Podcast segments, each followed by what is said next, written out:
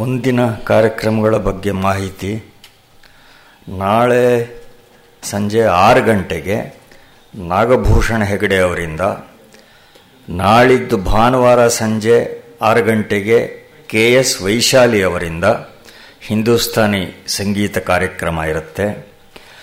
ಸೋಮವಾರ ಅಂದರೆ ಇಪ್ಪತ್ತೆಂಟನೇ ತಾರೀಕು ಆರೂವರೆಗೆ ರಾಮಕೃಷ್ಣ ಮಠದ ಅಧ್ಯಕ್ಷರಾದ ಪೂಜ್ಯಸ್ವಾಮಿ ಹರ್ಷಾನಂದಜಿ ಮಹಾರಾಜ್ ಅವರಿಂದ ಭಾರತೀಯ ನಾರಿ ನಡೆದು ಬಂದ ದಾರಿ ಈ ವಿಷಯ ಕುರಿತು ವಿಶೇಷ ಉಪನ್ಯಾಸ ಇರುತ್ತೆ. ಡಾಕ್ಟರ್ ಎಸ್ ಎಲ್ ಭೈರಪ್ಪನವರ ಬದುಕು ಬರಹ ಕುರಿತು ಒಂದು ಕಿರು ಪುಸ್ತಕ ನಾಗರಾಜ್ ನೀರ್ಗುಂದ ಅವರು ಬರೆದಿರೋದು ಪರಿಚಯಾತ್ಮಕವಾದ ಪುಸ್ತಕ. ಕೇವಲ ಮೂವತ್ತು ರೂಪಾಯಿ ಬೆಲೆ. ಹೊರಗಡೆ ಪುಸ್ತಕ ಗ್ರಂಥಾಲಯದಲ್ಲಿ ಸಿಗುತ್ತೆ, ಆಸಕ್ತರು ತೆಗೆದುಕೋಬೋದು. ಕಳೆದ ನಾಲ್ಕು ದಿವಸಗಳ ಈ ಉಪನ್ಯಾಸ ಮಾಲೆಯನ್ನು ನಮ್ಮ ನಿರಂತರ ಅಭಿಮಾನಿಗಳಾದ ಶ್ರೀ ಜಗದೀಶ್ ಮಯ್ಯ, ಶ್ರೀಮತಿ ಮಯ್ಯ ದಂಪತಿಗಳು ಪ್ರಾಯೋಜನ ಮಾಡಿದ್ದಾರೆ.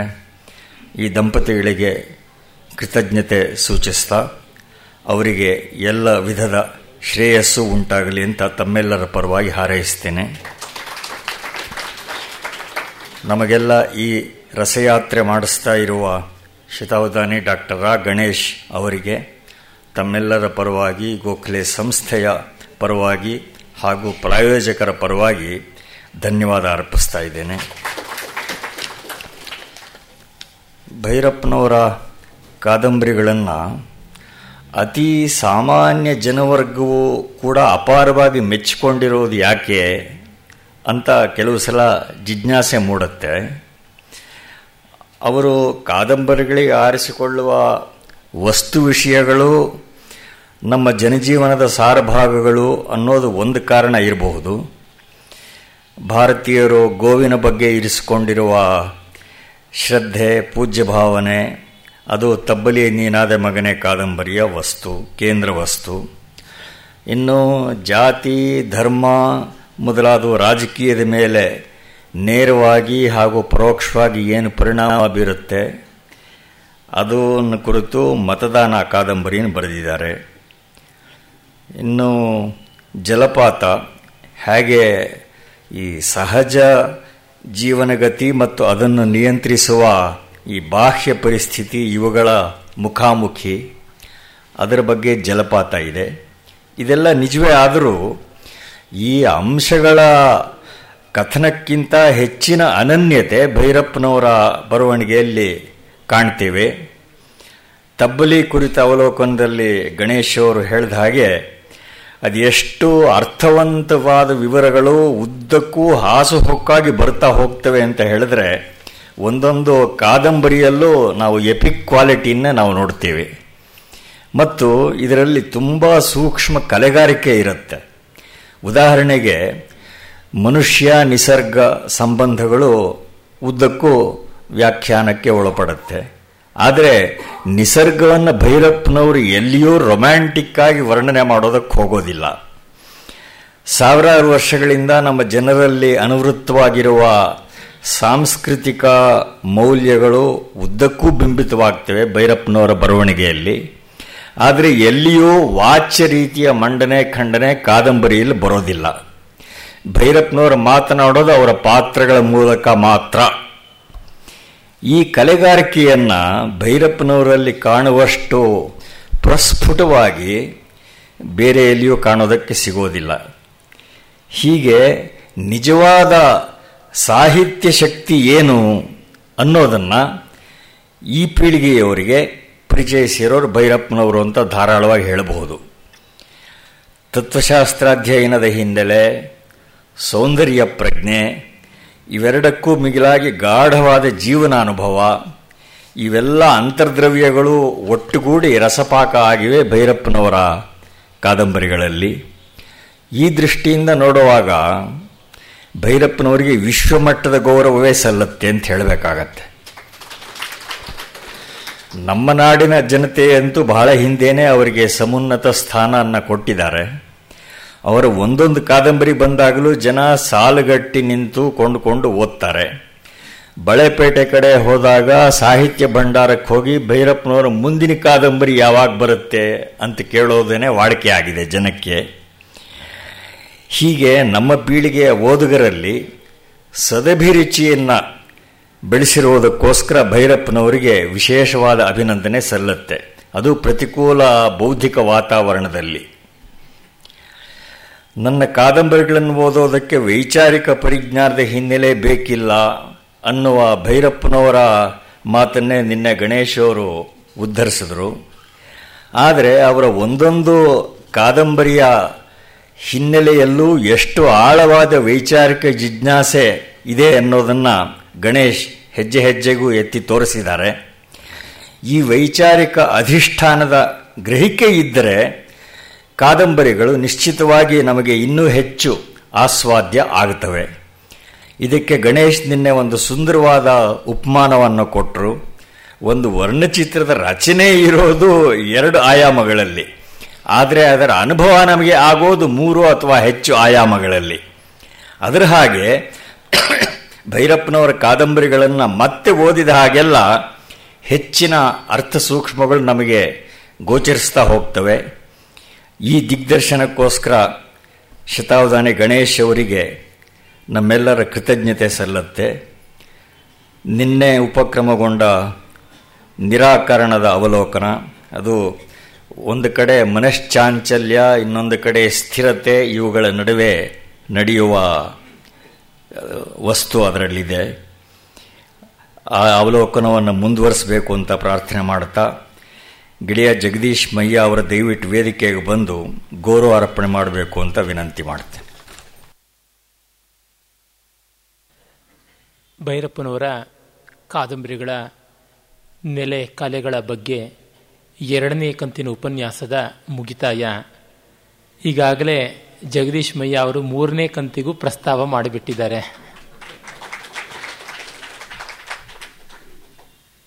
ಹೀಗೆ ನಾನು ಮೊದಲಿಗೆ ನಿವೇದಿಸಿಕೊಂಡಿದ್ದನಲ್ಲ, ವೇದಾಂತ ಅನುಭವಿಸಬೇಕು, ಕಲೆಯನ್ನು ಕಾವ್ಯವನ್ನು ಓದಿ ಕಂಡು ಆಸ್ವಾದಿಸಬೇಕು ಅಂತ.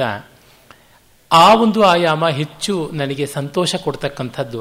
ಕಾರಣ ಅದು ಬಾಹ್ಯ ಪ್ರಪಂಚದಲ್ಲಿ ನಡೆಯುವಂಥದ್ದು, ವೇದಾಂತ ಶುದ್ಧವಾಗಿ ಅಂತರಂಗ ಪ್ರಪಂಚದಲ್ಲಿ ನಡೆಯುವಂಥದ್ದು ಅಂತ ಹೇಳಿದ್ದೆ. ಆ ಥರದ ಅವಕಾಶ ಮಾಡಿಕೊಡ್ತಾ ಇದ್ದಾರೆ, ಅದಕ್ಕೆ ಅವರಿಗೆ ನನ್ನ ಕೃತಜ್ಞತೆಗಳು.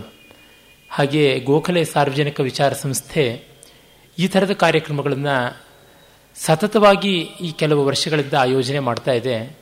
ಯಾವುದು ಗುಂಡಪ್ಪನವರ ಕನಸಾಗಿತ್ತು ಅದು ತುಂಬ ಚೆನ್ನಾಗಿ ನನಸುಕೊಳ್ಳುವಲ್ಲಿ ಹೆಚ್ಚು ಹೆಚ್ಚಿನ ಅರ್ಥವಂತಿಕೆ ತೋರ್ತಾ ಇದೆ. ಅದಕ್ಕಾಗಿ ನಮ್ಮ ಎಸ್ ಆರ್ ರಾಮಸ್ವಾಮಿ ಅವರಿಗೆ, ರಾಮು ಅವರಿಗೆ, ಅಲ್ಲಿರ್ತಕ್ಕಂಥ ಪ್ರತಿಯೊಬ್ಬರಿಗೂ ಕೂಡ ಎಲ್ಲರಿಗೂ ನನ್ನ ವಂದನೆ ಸಲ್ಲುತ್ತೆ. ಹಾಗೆ ಸಮಕಾಲೀನ ಲೇಖಕರೊಬ್ಬರ ಕಾದಂಬರಿಯ ಬಗ್ಗೆ ಉಪನ್ಯಾಸ ಮಾಡ್ತೀನಿ ಅಂತಂದರೆ ಕೇಳುವ ಜನ ಇರಬೇಕಲ್ವ, ಶ್ರೋತ ಭವತಿ ವಾ ನವ ಅಂತಂತಾರೆ. ಶತೇಶು ಜಾಯತೆ ಶೂರ ಸಹಸ್ರೇಶು ಚ ಪಂಡಿತ ವಕ್ತಾ ದಶಸಹಸ್ರೇಶು ದಾತಾ ಭವತಿ ವಾ ನವ ಅಥವಾ ಶ್ರೋತ ಭವತಿ ವಾ ನವ ಅಂತ ಉಂಟು. ನೂರರಲ್ಲಿ ಒಬ್ಬ ಶೂರ, ಸಾವಿರ ಜನರಲ್ಲಿ ಒಬ್ಬ ಪಂಡಿತ, ಹತ್ತು ಸಾವಿರ ಜನಕ್ಕೆ ಒಬ್ಬ ವಾಗ್ಮಿ ಅಥವಾ ಇನ್ಯಾರಾದರೂ ಒಬ್ಬ ವೈಶಿಷ್ಟ್ಯವುಳ್ಳವನು. ಆದರೆ ಇದೆಲ್ಲಕ್ಕೂ ಮಿಗಿಲಾಗಿ ಒಬ್ಬ ದಾನಿಯೋ ಅಥವಾ ಒಬ್ಬ ಕೇಳುಗನೋ ಸಿಗ್ತಾನೋ ಇಲ್ಲವೋ ಅಂತ ಅದನ್ನು ಸುಳ್ಳು ಮಾಡುವಂತೆ ತಾವು ಬರ್ತಿದ್ದೀರಾ. ಇದು ಈ ಸಂಸ್ಥೆಯ ಒಂದು ವೈಶಿಷ್ಟ್ಯ ಮತ್ತು ಆಯ್ಕೆ ಮಾಡಿಕೊಳ್ತಕ್ಕಂಥ ಲೇಖಕರ ಆ ಒಂದು ಗ್ರಂಥಗಳ ಮಹನೀಯತೆ ಅಂತಲೇ ನಾನು ಭಾವಿಸಿದ್ದೀನಿ. ಅದು ನನ್ನ ಒಂದು ಸೌಭಾಗ್ಯ ಸಂಕೋಚಕ್ಕೂ ಕಾರಣವಾಗುತ್ತದೆ. ಎಷ್ಟೋ ಜನ ಲೇಖಕರು, ಉದಾಹರಣೆಗೆ ನಾಗರಾಜ್ ಅವರು ಇವತ್ತು ಈಗ ಅಷ್ಟೇ ತಾನೇ ಭೈರಪ್ಪನವರ ಪರಿಚಯಾತ್ಮಕ ಪುಸ್ತಕ ಅಂತನ್ನುವುದನ್ನು ಯಾವುದನ್ನು ನಮ್ಮ ರಾಮಸ್ವಾಮಿಯವರು ಹೇಳಿದ್ರು, ಅವರು ಭೈರಪ್ಪನವರ ಪರ್ವದ ಬಗ್ಗೆ ಸಂಶೋಧನೆ ಮಾಡಿದವರು, ಭೈರಪ್ಪನವರ ಜೊತೆಗೆ ಒಡನಾಡಿಗಳಾಗಿ ತಿಂಗಳಗಟ್ಟಲೆ ಇದ್ದವರು, ಓಡಾಡಿದವರು. ನಿನ್ನೆಯಷ್ಟೇ ನಮ್ಮ ಅನುವಾದ ಸಾಹಿತ್ಯ ಅಕಾಡೆಮಿಯ ಪ್ರಶಸ್ತಿಯಿಂದ ಯಥಾರ್ಥವಾಗಿ ಎಂದೋ ಗೌರವಿತರಾಗಬೇಕಾದವರು ಇಂದು ಗೌರವಿತರಾದಂತಹ ದೊಡ್ಡ ವಿದ್ವಾಂಸರು, ಗ್ರೀಕ್ ಸಂಶೋಧನೆ ಮಾಡಿದಂಥವರು ಪ್ರೊಫೆಸರ್ ಕೆ ಎಂ ಸೀತಾರಾಮಯ್ಯನವರು, ಇವರೆಲ್ಲ ನಿತ್ಯ ಬರ್ತಾ ಇದ್ದಾರೆ ಅನ್ನುವುದೇ ಒಂದು ಸಂತೋಷ ಸಂಕೋಚಕ್ಕೆ ಕಾರಕವಾಗುತ್ತೆ. ತಮ್ಮಲ್ಲಿ ಹಲವರು, ನನಗೆ ಕೆಲವರ ಹೆಸರು ಗೊತ್ತಿಲ್ಲ, ಆದರೆ ಎಷ್ಟು ಚೆನ್ನಾಗಿ ಭೈರಪ್ಪನವರ ಕೃತಿಗಳನ್ನೆಲ್ಲ ಓದಿಕೊಂಡಿದ್ದಾರೆ ಅಂದರೆ, ನಿನ್ನೆ ಒಬ್ಬರು ಮಹನೀಯರು ಸಿಕ್ಕಿದ್ರು. ಸಾಮಾನ್ಯ ಸಾರ್ವಜನಿಕ ಜೀವನದಲ್ಲಿ ಈ ಮಟ್ಟದ ಒಂದು ವ್ಯಾಸಂಗ ಇರತಕ್ಕಂಥದ್ದು ಒಳ್ಳೆಯ ಓದಿರ್ತಕ್ಕಂಥ ಶ್ರೋತೃಗಳು ಅಲ್ಪ ಸ್ವಲ್ಪದ ಸೌಭಾಗ್ಯ ಅಲ್ಲ. ನಮ್ಮ ಶ್ರೀಹರ್ಷ ಹೇಳ್ತಾನೆ, ಶ್ರೀಹರ್ಷೋ ನಿಪುಣ ಕವಿ ಪರಿಷದ ಪ್ಯೇಷ ಗುಣಗ್ರಾಹಿಣಿ ಲೋಕೇ ಹಾರಿತ ಹಾರಿಚ ವತ್ಸರಾಜ ಚರಿತಂ ನಾಟ್ಯೇ ಚ ದಕ್ಷಾವಯಂ ಅಂತ ಸೂತ್ರಧಾರ. ಎಲ್ಲ ಸೊಗಸಾಗಿ ಸೇರಬೇಕು, ಅದರೊಳಗೆ ಈ ಪರಿಷತ್ತು ಕೂಡ ಗುಣಗ್ರಾಹಿಣಿ ಅಂತ. ಅದಕ್ಕೆ ಗುಣವಂತರಲ್ಲದೆ ಇದ್ದವರಿಗೆ ಗುಣಗ್ರಹಣ ಬರುವುದು ಕಷ್ಟ. ಹಾಗೆ ಅಂಥ ಒಳ್ಳೆಯ ಕಾದಂಬರಿಕಾರರನ್ನು ಓದಿಕೊಂಡು ಬಂದವರು. ನಾನು ಈ ಕಂತಿನಲ್ಲಂತೂ ಕಥೆಯನ್ನೂ ಹೇಳುವುದಕ್ಕೆ ಹೋಗಲಿಲ್ಲ, ನೇರವಾಗಿ ವಿಮರ್ಶನದಿಂದಲೇ ಆರಂಭ ಮಾಡಿದರೂ ಕೂಡ ಯಾರೂ ಬೇಸರಗೊಂಡಂತೆ ನನಗೆ ತೋರಲಿಲ್ಲ. ಅಂದರೆ ಅದಕ್ಕೆಲ್ಲಕ್ಕೂ ನಾನು ಕೃತಜ್ಞತೆಯ ನಮಸ್ಕಾರ ಸಲ್ಲಿಸಬೇಕು. ನಿನ್ನೆ ಈ ದಿವಸ ನಾಯಿ ನೆರಳನ್ನ ವಿಶ್ಲೇಷಣೆ ಮಾಡಿ ನಿರಾಕರಣಕ್ಕೆ ಬಂದಿದ್ದೆ. ಆ ನಾಯಿ ನೆರಳಿನಲ್ಲಿ ಈ ಪೌರಾಣಿಕವಾದಂಥ ಮೌಲ್ಯಾತ್ಮಕವಾದ ವಾಸ್ತವ ಮತ್ತು ವಾರ್ತಮಾನಿಕವಾದ ಅಂದರೆ ಕಾಂಟೆಂಪ್ರರಿ ಆದಂಥ ಕೇವಲ ವಾಸ್ತವ, ಇವುಗಳ ಸಂಘರ್ಷ ಏನು ಅನ್ನೋದನ್ನು ಅವರು ಹೇಳುವ ಪ್ರಬಂಧದ ಕೆಲವು ಸ್ವಾರಸ್ಯಗಳನ್ನು ತಿಳಿಸಿದ್ದೆ. ಅದನ್ನೇ ಮುಂದುವರೆಸುವುದಾದರೆ ಈ ನೆಲೆ ನಿರಾಕರಣಗಳಲ್ಲಿ ಕೂಡ ವೈರಾಗ್ಯ ನಮಗೊಂದು ರೀತಿ ನಿಗೂಢವಾದದ್ದು, ಸಾವು ಮತ್ತೂ ನಿಗೂಢವಾದದ್ದು. ಹಿಂದೆ ಅದಕ್ಕೆಲ್ಲಕ್ಕೂ ಕೂಡ ತಮ್ಮದೇ ಆದಂಥ ಒಂದು ತಾತ್ವಿಕ ತಾರ್ಕಿಕ ಕಾರಣ ಕೊಡ್ತಾ ಇದ್ರು. ಈಗ ಆ ಥರದ ಕಾರಣಗಳನ್ನು ಕೊಟ್ಟರೆ ನಾವು ಇದೆಲ್ಲ ಉಡಾಫೆ ಡೋಂಗಿ ಪುರಾಣ ಅಂತ ಹೀಗೆಲ್ಲ ಉಪೇಕ್ಷೆ ಮಾಡ್ತೀವಿ. ನಮ್ಮದಾದ ಕಾರಣ ಇಲ್ಲ. ಹಳೆಯ ಭಕ್ತಿ ಶ್ರದ್ಧೆ ಮಾಸಿ ಹೋಗಿವೆ ಜಗದಿ ಸುಳಿದಿಲ್ಲ ಬಾವ ಹೊಸ ದರ್ಶನದ ಹೊಳಪುಂ ಪಳಗಿದ್ದ ಮನೆಬಿದ್ದ ಕುರುಡ ಕುಂಟನ ತೆರದಿ ತಳಮಳಿಸುತ್ತಿದೆ ಲೋಕ ಮಂಕುತಿಮ್ಮ ಅಂತ ಡಿ ವಿ ಜಿ ಅವರು ಹೇಳಿರೋದಕ್ಕೆ ವ್ಯಾಖ್ಯಾನವೆಂಬಂತೆ ತೋರುತ್ತೆ. ಅಂದರೆ ನಮಗೆ ಆ ಶ್ರದ್ಧೆ ಇಲ್ಲ, ಈ ವೈಚಾರಿಕ ದಾರ್ಢ್ಯವೂ ಬರಲಿಲ್ಲ. ಅವರು ಬರೀತಾರೆ, ಅವರು ಒಂದು ಕಡೆ ಹೇಳ್ತಾರೆ, ಈ ಯುಗದಲ್ಲಿ ನಮ್ಮ ಪ್ರಜ್ಞೆಯು ಇಂದ್ರಿಯಾತ್ಮಕ ಸತ್ಯವನ್ನು ಮಾತ್ರ ನಂಬುತ್ತದೆ ಮತ್ತು ಇಂದ್ರಿಯ ಜಗತ್ತನ್ನು ಮೀರಿ ನಮ್ಮ ಪ್ರಜ್ಞೆಯನ್ನು ಸಂಭ್ರಾಂತಿಯಲ್ಲಿ ಕೆಡಹುವ ಸಂಗತಿಗಳು ಒಂದು ತೆರನಾದ ನಿಗೂಢತೆಯನ್ನು ಸೃಷ್ಟಿಸುತ್ತವೆ. ಈ ನಿಗೂಢತೆ ಹಿಂದೆಯೂ ಇತ್ತು, ಆದರೆ ಹಿಂದಿ ಹಿಂದಿನ ಮೌಲಿಕ ಜಗತ್ತು ಈ ನಿಗೂಢತೆಯನ್ನು ಪರಿಹರಿಸಿ ಒಂದು ಜೀವಂತ ಸತ್ಯದ ಆಧಾರವನ್ನು ಪ್ರಜ್ಞೆಗೆ ಕೊಡುತ್ತಿತ್ತು. ಈಗ ಆ ಆಧಾರವು ಕುಸಿದಿದೆ, ನಿಗೂಢತೆ ಮಾತ್ರ ಉಳಿದಿದೆ. ಮಗು ಸತ್ರು ತೊಟ್ಲ ಬಟ್ಟೆ ವಾಸನೆ ಹೋಗಲಿಲ್ಲ ಅಂತ ಒಂದು ಕನ್ನಡದ ಗಾದೆ. ಆ ತರಹ ಆಗಿಬಿಟ್ಟಿದೆ ನಮಗೆ. ಅದರಿಂದಲೇ ನವ್ಯ ಸಾಹಿತ್ಯದ ಎಷ್ಟೋ ಕೃತಿಗಳು ಯಾಕೆ ಈಗ ಯಾರ ಸ್ಮರಣೆಯಲ್ಲೂ ಉಳಿದಿಲ್ಲ, ವಿಮರ್ಶಕರ ಪುಸ್ತಕಗಳೆನ್ನುವ ಶವಪೆಟ್ಟಿಗೆಗಳಲ್ಲಿ ಮಾತ್ರ ನಾತ ಬೀರ್ತಾ ಇವೆ. ಕಾರಣ ಇಷ್ಟೇ, ಅವು ಮನಸ್ಸಿಗೆ ಧೈರ್ಯ, ಭರವಸೆ, ಸಮಾಧಾನ, ಸ್ಫೂರ್ತಿ, ಪ್ರೇರಣೆ ಕೊಡಲಿಲ್ಲ. ಇವತ್ತಿಗೂ ರಾಮಾಯಣ ಮಹಾಭಾರತದಿಂದ ಮೊದಲುಗೊಂಡು ಆ ಮಹಾಕೃತಿಗಳು ಕೊಟ್ಟಿವೆ, ಅದಕ್ಕೆ ಜನ ಅದನ್ನು ಓದ್ತಾ ಇದ್ದಾರೆ. ಡಿ ವಿ ಜಿಯವರು ಮಾತನ್ನೇ ಉದ್ಧರಿಸುವುದಾದರೆ, ಸಾಮಾನ್ಯ ಮನುಷ್ಯರ ಎದೆಯಲ್ಲಿ ಗೊಂದಲಗಳು, ತಳಮಳಗಳು, ಇಸಮ್ಗಳ ಕೋಲಾಹಲಗಳು ಇಲ್ಲವಾದ್ದರಿಂದ ಅವರಿಗೆ ಸುಲಭವಾಗಿ ರಾಮಾಯಣ ಮಹಾಕೃತಿ ಅಂತ ಗೊತ್ತಾಗುತ್ತೆ, ಇನ್ಯಾರೋ ಎಕ್ಸ್ ವೈ ಝೆಡ್ನ ಕೃತಿ ದೊಡ್ಡದಲ್ಲ ಅಂತ ತಿಳಿಯುತ್ತೆ ಅಂತ. ಹಾಗಲ್ಲ ಅಂತ ಬತೇರಿ ಮೇಲೆ ನಿಂತುಕೊಂಡು ಎಷ್ಟು ತುತ್ತೂರಿ ಊದಿ ಗಲಾಟೆ ಮಾಡಿದ್ರೂ ಕೂಡ ವಸ್ತುಸ್ಥಿತಿ ಬದಲಾಗುವಂಥದ್ದಲ್ಲ. ಎಲ್ಲ ಸಾಮಾನ್ಯರನ್ನು ಅಜ್ಞಾನಿಗಳು ಅಂತ ತಳ್ಳಿಬಿಡೋದು. ತಮಗೆ ಅನುಕೂಲವಾಗುವಾಗ ಸಾಮಾನ್ಯರಿಗೆ, ಜನಸಾಮಾನ್ಯರಿಗೆ ಮುಟ್ಟಬೇಕು ಸಾಹಿತ್ಯ ಅಂತನ್ನುವುದು. ಭಾಷೆಯನ್ನು ನೀವೆಲ್ಲ ಕಠಿಣ ಮಾಡ್ತೀರಾ, ಜನಸಾಮಾನ್ಯರಿಗೆ ಅರ್ಥವಾಗೋಲ್ಲ ಅಂತ ಇವರು ಭಾವವನ್ನೇ ಕಠಿಣ ಮಾಡಿಬಿಡ್ತಾರೆ. ಭಾಷೆಗಾದರೂ ಶಬ್ದಕೋಶ ಇದೆ, ನಿಘಂಟು ಇದೆ, ಭಾವ ಕಾಠಿಣ್ಯಕ್ಕೆ ಯಾವ ನಿಘಂಟನ್ನು ತರೋದಕ್ಕಾಗುತ್ತೆ? ಹೀಗೆ ನೋಡಿದಾಗ ನಾವು ಬದುಕಿನ ನಮಗಿಷ್ಟ ಇಲ್ಲದ ಮುಖಗಳನ್ನು ತೆರೆದು ನೋಡ್ತಕ್ಕಂಥ ಮನಸ್ಸನ್ನು ಬೆಳೆಸ್ಕೊಳ್ಬೇಕು. ಅದನ್ನು ವಿಶ್ಲೇಷಣೆ ಮಾಡೋದಕ್ಕೆ ಬೇಕಾದ ಪಟುವಾದಂತಹ ಒಳ್ಳೆಯ ಪೂರ್ಣ ತರ್ಕದ ಬುದ್ಧಿಯನ್ನು ಬೆಳೆಸಿಕೊಳ್ಳಬೇಕು. ಇವೆಲ್ಲಕ್ಕೂ ಬೆನ್ನೆಲುಬಾಗಿ ನಿಲ್ತಕ್ಕಂತಹ ಒಂದು ರುಜುವಾದ ಶೀಲ ಸೌಂದರ್ಯ ಭರಿತವಾದಂತಹ ಬದುಕನ್ನು ಬೆಳೆಸಿಕೊಳ್ಳಬೇಕು. ಅಷ್ಟು ಮಾಡುವುದಕ್ಕೆ ಸಾಹಿತ್ಯ ಮೊದಲಾದ ಸಮಾಜ ಪರಿಕರಗಳೇನೆ ನಮಗೆ ಬೇಕಾದ ಸಹಕಾರ ದ್ರವ್ಯ ಕೊಡಬೇಕು. ಹಾಗೆ ಕೊಡದೇ ಇದ್ದರೆ ಯಾವ ತರಹ? ಅವರು ಹೇಳ್ತಾರೆ ನಾಯಿ ನೆರಳು ಬಗ್ಗೆನೇ, ಭೌತವಿಜ್ಞಾನವು ಜೀವನ ಪ್ರಜ್ಞೆಯನ್ನು ಇನ್ನೂ ಆಳವಾಗಿ ಕೊರೆದು ಹೊಕ್ಕಿರುವ ಅಮೆರಿಕೆಯಂತಹ ದೇಶದಲ್ಲಿ ಇದೇ ಕಥೆಯನ್ನು ಬರೆಯುವುದು ಪ್ರಾಯಶಃ ಕಷ್ಟವಾಗುತ್ತಿತ್ತು ಅಂತ. ಇಪ್ಪತ್ತನೇ ಶತಮಾನದ ಉತ್ತರಾರ್ಧದ ಭಾರತೀಯ ಓದುಗರು ಈ ಕಥೆಯಲ್ಲಿ ಇನ್ನೂ ನಿಗೂಢತೆಯ ಅನುಭವವನ್ನು ಪಡೆಯುತ್ತಾರೆ ಎಂದು ನಾನು ಭಾವಿಸುತ್ತೇನೆ. ಆದರೆ ಭೌತ ಜಗತ್ತು ತುಂಬ ಕೊರೆದುಕೊಂಡು ಬೇರಿನವರೆಗೂ ಹೋಗಿರ್ತಕ್ಕಂಥ ಬದುಕುಳ್ಳ ಅಮೆರಿಕಾದಲ್ಲಿ ಕಷ್ಟವಾದೀತೇನು ಅಂತ ಹೇಳ್ತಾರೆ. ನೂರಕ್ಕೆ ನೂರು ಭಾಗ ಭೌತ ವೈಜ್ಞಾನಿಕ ಪ್ರಜ್ಞೆಯನ್ನು ಸೃಷ್ಟಿಸಲು ಹವಣಿಸುತ್ತಿರುವ ಕಮ್ಯುನಿಸ್ಟ್ ದೇಶಗಳಲ್ಲಿ ಲೇಖಕನು ಈ ಕಥೆಯನ್ನು ಬರೆಯುವುದು ಸಾಧ್ಯವೇ ಇಲ್ಲ. ಏಕೆಂದರೆ ಇಲ್ಲಿ ಬರುವ ಘಟನೆಗಳೆಲ್ಲವೂ ಆ ಪ್ರಜ್ಞೆಗೆ ಕೇವಲ ಅರ್ಥಹೀನ ಮಾತ್ರವಲ್ಲ, ಅಪಾಯಕಾರಿಯೂ ಆಗಿದೆ ಅಂತ. ಇಸ್ಲಾಮಿಕ್ ಕಂಟ್ರೀಸ್ನಲ್ಲಿ ಬೇರೊಂದು ವ್ಯೂನ ಹೇಳೋಕ್ಕೆ ಹೊರಟಂತೆಯೇ ಆಗುತ್ತೆ. ಅದೇ ನಮ್ಮ ದೇಶದಲ್ಲಿ ಆ ತರಹ ಆಗೋದಿಲ್ಲ. ಅನೇಕ ಕಾಲಗಳು ಏಕಕಾಲದಲ್ಲಿ ಬದುಕುವಾಗ ಇಂಥ ಸಮಸ್ಯೆ ಬರೋಲ್ಲ. ಅದಕ್ಕೆ ಯಾವುದನ್ನು ತೆಗೆದುಕೊಂಡ್ರೂ ಕೂಡ ಅದನ್ನು ರಸಸ್ಥಿತಿಗೆ ಮುಟ್ಟಿಸಿದಾಗ ನಮಗೆ ಇಷ್ಟವಾಗದೇ ಇದ್ದರೂ ಕೂಡ ಆ ವಸ್ತು, ಆ ವಿಷಯ ನಿರೂಪಣ ಕ್ರಮದ ಕಲಾತ್ಮಕತೆ ನಮಗೆ ಇಷ್ಟವಾಗುವಂತೆ ಮಾಡುತ್ತೆ. ನಾನು ಎಷ್ಟೋ ಬಾರಿ ಹೇಳಿದ್ದೀನಿ, ರಾವಣ ಒಬ್ಬ ಲೋಕ ಜೀವನದ ವ್ಯಕ್ತಿಯಾಗಿ ನನಗಿಷ್ಟ ಇಲ್ಲ. ಆದರೆ ಕಾವ್ಯ ಜೀವನದ ಪಾತ್ರವಾಗಿ, ಟೆಕ್ನಿಕಲ್ ಆಗಿ ಹೇಳಬೇಕು ಅಂದರೆ, ದೃಶ್ಯಕಾವ್ಯದಲ್ಲಿ ಭೂಮಿಕೆ ಅಂತ ಹೇಳ್ತಾರೆ ಪಾತ್ರವನ್ನು, ಶ್ರವ್ಯ ಕಾವ್ಯದಲ್ಲಿ ಪ್ರಕೃತಿ ಅಂತ ಹೇಳ್ತಾರೆ. ಹಾಗಾಗಿ ಕಾವ್ಯ ಪ್ರಕೃತಿಯಾಗಿ ರಾವಣ ನನಗಿಷ್ಟ. ಅದೇ ರೀತಿ ಕಾವ್ಯ ಪ್ರಕೃತಿಯಾಗಿ ದುರ್ಯೋಧನ ಇಷ್ಟ ಅಂತ. ಭೈರಪ್ಪನವರ ಕಾದಂಬರಿಯಲ್ಲಿ ಎಷ್ಟೋ ಜನ ಒಂದು ಆಕ್ಷೇಪ ಏನು ಮಾಡ್ತಾರೆ ಅಂದರೆ, ಅವರು ಕೆಟ್ಟದ್ದನ್ನೆಲ್ಲ ಚಿತ್ರಿಸಿಬಿಡ್ತಾರೆ, ಅಸಭ್ಯತೆಯನ್ನೆಲ್ಲ ಚಿತ್ರಿಸಿಬಿಡ್ತಾರೆ ಅಂತ. ಆದರೆ ಅವರು ಚಿತ್ರಿಸುವ ನೆಲೆ ಎಂಥದ್ದು ಅನ್ನೋದನ್ನು ನಾವು ನೋಡಬೇಕು. ಮತ್ತೆ ಅದನ್ನು ರಸಸ್ಥಿತಿಗೆ ಏರಿಸಿರ್ತಾರೆ. ಹಾಗೆ ಏರಿಸದೇ ಇದ್ದಾಗ ಅದು ತೇರ್ಗಡೆ ಆಗುವಂಥದ್ದಲ್ಲ, ಅದು ನಮಗೆ ಗೊತ್ತಾಗುತ್ತದೆ. ನಾನು ಹಲವಾರು ಉದಾಹರಣೆಗಳನ್ನು ಹಿಂದೆಯೂ ಕೊಟ್ಟಿದ್ದೀನಿ, ನೆನ್ನೆ ಮೊನ್ನೆಯೂ ಕೊಟ್ಟಿದ್ದೀನಿ. ಇದನ್ನು ನಾವು ಗಮನಿಸಬೇಕು. ಮತ್ತೆ ಅವರು ಇನ್ನೂ ಒಂದು ಮಾತು ಹೇಳ್ತಾರೆ, ನಮ್ಮ ಒಂದು ವ್ಯಾವಹಾರಿಕವಾದ ಜಗತ್ತಿನ ಕಾರ್ಯ ಕಾರಣಭಾವದ ಚೌಕಟ್ಟಿಗಿಂತ ಆಚೆ ಇರತಕ್ಕಂಥದ್ದನ್ನು ಸೂಚಿಸಿ ಆದರೂ ಸೂಚಿಸಬೇಕು. ಅಂದರೆ ಅದು ಅನುಕ್ತಿಯ ಮೂಲಕ ಸೂಚಿಸಬಹುದು ಅಂತ.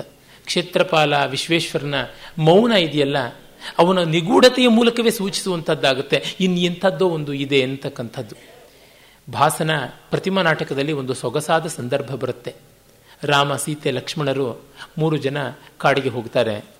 ಆಗ ಗುಹನೆ ಅವರನ್ನ ನೌಕೆಯಲ್ಲಿ ಏರಿಸಿಕೊಂಡು ದಾಟಿಸಿರ್ತಾನೆ. ಅಲ್ಲಿವರೆಗೆ ರಥದಲ್ಲಿ ಸುಮಂತ್ರ ಕರ್ಕೊಂಡು ಹೋಗಿರ್ತಾನೆ. ಸುಮಂತ್ರ ವಾಪಸ್ ಬಂದಾಗ ದಶರಥ ಕೇಳ್ತಾನೆ, ಮೂರನೇ ಅಂಕದಲ್ಲಿ ಅಲ್ಲ ಎರಡನೇ ಅಂಕ, ಮೂರನೇ ಅಂಕ ಪ್ರತಿಮಾ ಅಂಕ, ಎರಡನೇ ಅಂಕ ಸಮುದ್ರ ಗ್ರಹ ಅಂಕ.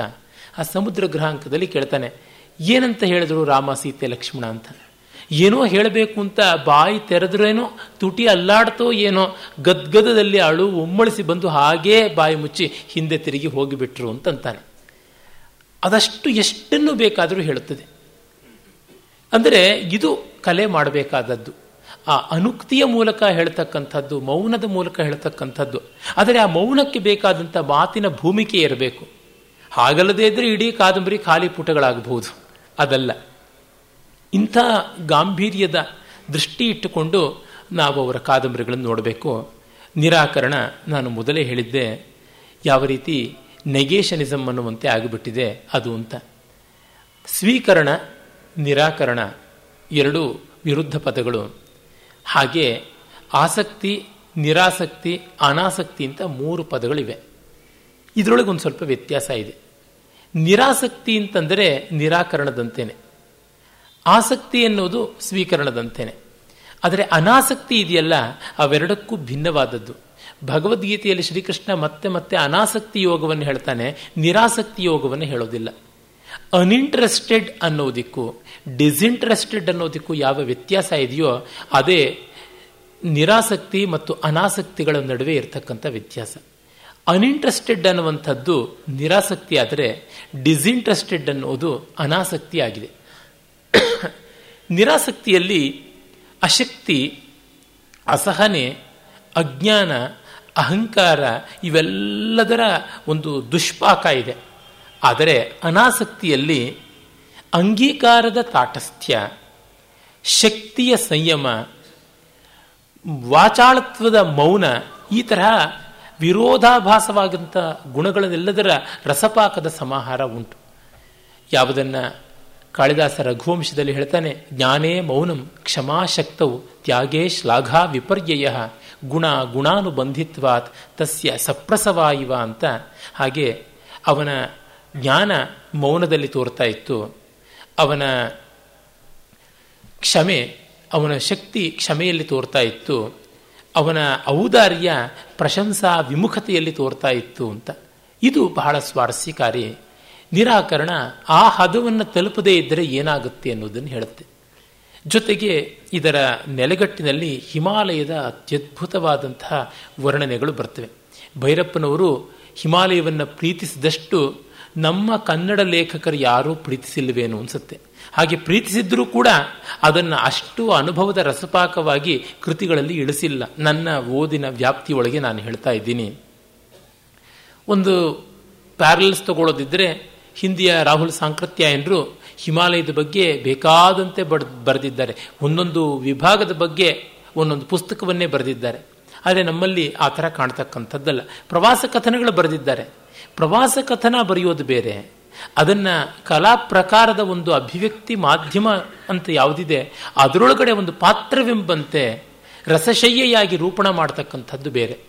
ಹಾಗೆ ನೋಡಿದಾಗ ಭೈರಪ್ಪನವರು ಹಿಮಾಲಯವನ್ನು ಅಷ್ಟು ಪ್ರೀತಿಸಿದ್ದಾರೆ. ಹಿಮಾಲಯಕ್ಕೂ ಘನತೆಗೂ ಅವಿರೋಧ. ಅಷ್ಟೇಕೆ ಪರ್ಯಾಯ ಪದವೇ ಅಂತ ಹೇಳ್ಬೋದು. ಹಿಮಾಲಯಕ್ಕೂ ಉದಾತ್ತತೆಗೂ ಭವ್ಯತೆಗೂ ಬೇರೆ ವ್ಯತ್ಯಾಸವೇ ಕಾಣಿಸೋದಿಲ್ಲ. ನನ್ನ ವಿದ್ವತ್ ಬಂಧು ಡಾಕ್ಟರ್ ಎಸ್ ಆರ್ ಲೀಲಾ ಅವರು ಒಮ್ಮೆ ಹೇಳಿದ್ದು ನೆನಪಾಗುತ್ತೆ. ಹಿಮಾಲಯವನ್ನು ನೋಡಿದ ಮೇಲೇ ಆಸ್ತಿಕ್ಯ ಅಂದರೆ ಏನು, ಭಾರತೀಯತೆ ಅಂದರೆ ಏನು ಅಂತ ಗೊತ್ತಾಗೋದು ಅಂತ. ಅದು ನಿಜ ಅಂತ ಅನಿಸುತ್ತೆ. ಹಿಮಾಲಯದ ಬೋಳ್ಬೋಳಾದಂಥ ಕೆಲವೊಂದು ಬೆಟ್ಟಗಳು, ಒಂದಷ್ಟು ಅರಣ್ಯ ಪ್ರದೇಶಗಳು ಕೂಡಿರತಕ್ಕಂಥ ಬೆಟ್ಟಗಳು, ಇನ್ನೊಂದು ಕಡೆಯಲ್ಲಿ ಹೂಗಳು ಸೇರಿರತಕ್ಕಂಥದ್ದು, ಮತ್ತೊಂದು ಕಡೆ ಹಿಮ, ಇನ್ನೊಂದು ಕಡೆ ಝರಿ, ಹೀಗೆ ಅದರ ಅಗಾಧತೆಯೆಲ್ಲ ನೋಡಿದಾಗ ಭಾರತದ, ಜಗತ್ತಿನ, ಜೀವನದ ಸಂಕೀರ್ಣತೆ, ಸಮಗ್ರತೆ ನಮಗೆ ಮುಟ್ತಾ ಬರುತ್ತೆ. ಜೊತೆಗೆ ನಮ್ಮ ಭಾರತೀಯ ಸಂಸ್ಕೃತಿಯ ಯಾವುದೇ ಘನವಾದದ್ದು, ದೊಡ್ಡದಾದದ್ದು ಅಂತ ನೋಡಿ ಅದು ಒಂದಲ್ಲ ಒಂದು ರೀತಿ ಹಿಮಾಲಯದ ಜೊತೆಗೇನೆ ಸಂಬದ್ಧವಾದದ್ದು. ತಮಿಳರು ಅಪ್ಪಟ ದ್ರಾವಿಡ ಅಂತ ಹಾಗಂತಾರೆ ಅಂತ ಅದನ್ನೇ ಎತ್ತಿಡಿತಕ್ಕಂಥವರು ಕೂಡ ಒಂದು ಮರೀತಾರೆ. ತಮಿಳ್ ದೈವಂ ತೆನ್ನಾಟ್ಟು ಉಡಯನ್ ಅಂತ ಹೇಳುವಂತಹ ಆ ಶಿವ ಹಿಮಾಲಯದಲ್ಲಿರ್ತಕ್ಕಂಥವನು. ತಮಿಳ್ನಾಡಲ್ಲಿ ಯಾಕೆ ಬೆಟ್ಟ ಇಲ್ಲವೇ, ನೀಲಗಿರಿ ಇಲ್ಲವೇ? ಇದೆ, ಆದರೆ ಅಲ್ಲಲ್ಲ. ಹಾಗೆ ನೋಡಿದಾಗ ನಮಗೆ ಗೊತ್ತಾಗುತ್ತೆ ಹಿಮಾಲಯ ಭಾರತದ ಕಣಕಣವನ್ನು ವ್ಯಾಪಿಸಿರ್ತಕ್ಕಂಥದ್ದು ಅಂತ. ಅಂತ ಹಿಮಾಲಯದ ವಿವರಗಳು ಇಲ್ಲಿ ಚೆನ್ನಾಗಿ ಬರುತ್ತವೆ. ನಾನು ನೆನ್ನೆಯೂ ಹೇಳಿದ್ದೆ, ಭೈರಪ್ಪನವರಿಗೆ ಆ ಅವಧೂತತ್ವ, ಸನ್ಯಾಸತ್ವ, ಅದರ ಬಗ್ಗೆ ಇರತಕ್ಕಂಥ ಒಲುಮೆ ಎಂಥದ್ದು ಅಂತ. ಲೇಖಕನಿಗೆ ಅದು ಇಲ್ಲದೇ ಇದ್ದರೆ, ಒಂದು ಪರಿವ್ರಾಜಕತ್ವ ಅನ್ನುವುದಿಲ್ಲದೇ ಇದ್ದರೆ ಕೃತಿಯಲ್ಲಿ ಪುಷ್ಟಿ ಅನ್ನೋದು ಬರೋಲ್ಲ. ನಾವು ಯಾವ ದೊಡ್ಡ ಲೇಖಕರನ್ನ ನೋಡಿದ್ರೂ ಅವರು ಮನಸ್ಸಿನಲ್ಲಾದರೂ ಪರಿವ್ರಾಜಕರಾಗಿರಬೇಕು, ದೇಹದಲ್ಲಾಗದೇ ಇದ್ರೂ ಕೂಡ. ನಮಗೆ ಗೊತ್ತಿಲ್ಲ ಶೇಕ್ಸ್ಪಿಯರ್ ಎಷ್ಟೆಲ್ಲ ಓಡಾಡಿದ್ದ ಅಂತ, ಆದರೆ ಅವನ ಅನೇಕ ನಾಟಕಗಳನ್ನು ನೋಡಿದಾಗ ನಮಗೆ ಗೊತ್ತಾಗುತ್ತೆ ಅವನ ಮನಸ್ಸು ಅದ್ಭುತವಾದ ಪರಿವ್ರಾಜಕ ಅಂತ. ಎಷ್ಟೆಷ್ಟು ಸಂಸ್ಕೃತಿಗಳನ್ನು, ಎಷ್ಟೆಷ್ಟು ಸಂಕೀರ್ಣತೆಗಳನ್ನೆಲ್ಲ ಓಡಾಡಿ ಕಂಡಿದ್ದಾನೆ ಅಂತ. ಇನ್ನು ವ್ಯಾಸ, ವಾಲ್ಮೀಕಿ, ಕಾಳಿದಾಸರಂಥವರು ಭೌತಿಕವಾಗಿಯೂ ಪರಿವ್ರಾಜಕರಾಗಿದ್ದರು ಅಂತ ಗೊತ್ತಾಗುತ್ತದೆ ಅವರ ಓಡಾಟದ ನೆಲೆ ಕಂಡಾಗ. ಭೈರಪ್ಪನವರ ಆ ಮನೋಧರ್ಮ ಕೃತಿಗೆ ತುಂಬ ಪುಷ್ಟಿ ತಂದುಕೊಟ್ಟಿದೆ. ನಿರಾಕರಣದ ಕಥೆ ತುಂಬ ದೊಡ್ಡದೇನಲ್ಲ, ಅವರ ಚಿಕ್ಕ ಕೃತಿಗಳಲ್ಲಿ ಒಂದು ನಾಯಕ ನರಹರಿ. ಅದು ಅರ್ಥಪೂರ್ಣವಾದಂಥ ಹೆಸರು. ನರಹರಿ ಸ್ತಂಭವನ್ನು ಒಡೆದುಕೊಂಡು ಬಿಂಬ ಜಗತ್ತೆಲ್ಲ ತುಂಬಿಕೊಳ್ಳಬೇಕಾದ ರೀತಿಯಲ್ಲಿ ಆಗಬೇಕಾದದ್ದು. ನರಸಿಂಹ ಆ ತರಹ ಎಲ್ಲವನ್ನ ಸಿಗಿದು ತೋರಣ ಕಟ್ಟೋದು. ಆದರೆ ಅವನು ಅದು ಆಗಲಿಲ್ಲ. ಅದೊಂದು ದೊಡ್ಡ ವ್ಯಂಗ್ಯ. ಅಂದರೆ ನರಸಿಂಹ ಒಳಗೂ ಇಲ್ಲ, ಹೊರಗೂ ಇಲ್ಲ. ಹೊಸ್ತಲಿನಲ್ಲಿ ಕೂತು ಯಾವ ರೀತಿಯಲ್ಲೂ ಹಿರಣ್ಯಕಶಿಪು ತಾನು ಸಾಯಲಾರೆ ಅಂತ ಕೇಳಿಕೊಂಡಿದ್ರೆ, ಆ ಸಂದಿಗ್ಧತೆಯನ್ನೆಲ್ಲ ಮೀರಿ ಸಂದಿಗ್ಧತೆಯನ್ನು ಒಂದು ನಿಶ್ಚಯಾತ್ಮಕತೆಯನ್ನಾಗಿ ಮಾಡಿ ಆತನ ಸಂಹಾರ ಮಾಡಿದ್ದ.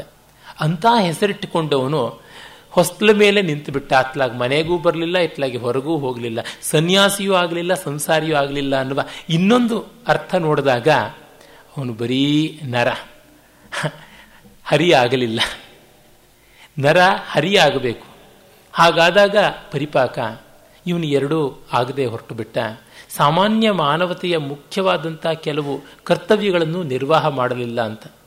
ಅದೇ ಭಗವದ್ಗೀತೆಯಲ್ಲಿ ತುಂಬ ಚೆನ್ನಾಗಿ ಕೃಷ್ಣ ಹೇಳ್ತಾನೆ, ನಕರ್ಮಣ ಮನಭ್ಯಾಸಾತ್ ನೈಷ್ಕ ನಕರ್ಮಣ ಮನಾರಂಭ ನೈಷ್ಕರ್ಮ್ಯಂ ಪುರುಷೋಷ್ಣುತೆ ಅಂತ. ಕರ್ಮಗಳ ಮಾಡದಿರುವಿಕೆಯಿಂದಲೇ ಪುರುಷನಿಗೆ, ವ್ಯಕ್ತಿಗೆ ನೈಷ್ಕರ್ಮ್ಯ ಅನ್ನೋದು, ಕರ್ಮಾತೀತತೆ ಅನ್ನೋದು ಸಿದ್ಧವಾಗುವುದಿಲ್ಲ. ಅದನ್ನು ಮಾಡಿಯೇ ತೀರಿಸಬೇಕಾದದ್ದು. ನನಗೆ ಒಂದು ಒಳ್ಳೆಯ ದೃಷ್ಟಾಂತವಾಗಿ ನೆನಪಿಗೆ ಬರುತ್ತೆ. ನನ್ನ ಒಬ್ಬ ಸ್ನೇಹಿತ ಕೆಲವು ಒಂದು ಎರಡು ಮೂರು ವರ್ಷಗಳಿಂದ ಸಂಸ್ಕೃತದ ವಿಶೇಷವಾದ ಅಭ್ಯಾಸಕ್ಕೆ ತೊಡಗಿದ. ವಾಲ್ಮೀಕಿ ರಾಮಾಯಣವನ್ನು ಓದಿ ತುಂಬ ಅವನಿಗೆ ಇಷ್ಟವಾಗಿ ಅನುಷ್ಠುಪ್ ಶ್ಲೋಕದ ಸ್ವಾರಸ್ಯ ಏನು ಅಂತ ಗೋಚರವಾಗಿ ಅಲ್ಲಿ ಶ್ಲೋಕ ರಚನೆಯನ್ನು ಮಾಡುವಷ್ಟು ಪ್ರಬುದ್ಧತೆಯನ್ನು ಪಡೀತಿದ್ದಾನೆ.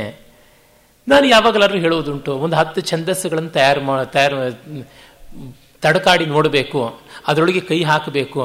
ಹಾಗೆ ಮಾಡಿದಾಗ ಗೊತ್ತಾಗುತ್ತೆ ಛಂದಸ್ಸಿನ ಕಷ್ಟ ಏನು ಅಂತ ಅಂತ ಅದೇ ರೀತಿ ಮಾಡುವಂಥ ಸ್ವಲ್ಪ ಸೂಚನೆ ಕೊಡ್ತಾ ಇದ್ದೆ. ಅವನು ಅದನ್ನು ತಳ್ಳಿ ಹಾಕಿರಲಿಲ್ಲ, ಆದರೆ ಸಂದರ್ಭ ಬಂದಿರಲಿಲ್ಲ.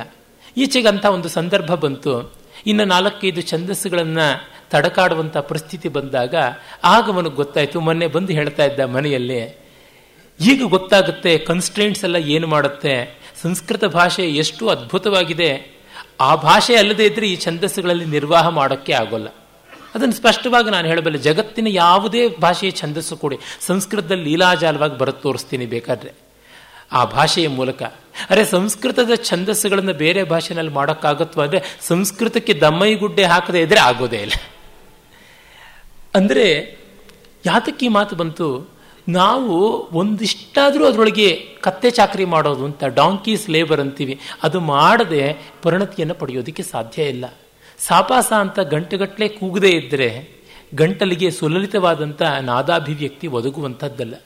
ಆ ಥರದ್ದು ಇರುತ್ತೆ, ಅದು ನಿಷ್ಫಲ ಅಂತ ಅನ್ನುವುದು ತುಂಬ ತಪ್ಪಾಗುತ್ತೆ. ಇವತ್ತು ನಮ್ಮಲ್ಲಿ ಈ ರೊಟೀನ್ ಥಿಂಗ್ಸ್ ಅನ್ನೋದನ್ನು ನಿಷ್ಫಲ ನಿಷ್ಪ್ರಯೋಜಕ ಅಂತ ಹೇಳ್ತಾರೆ.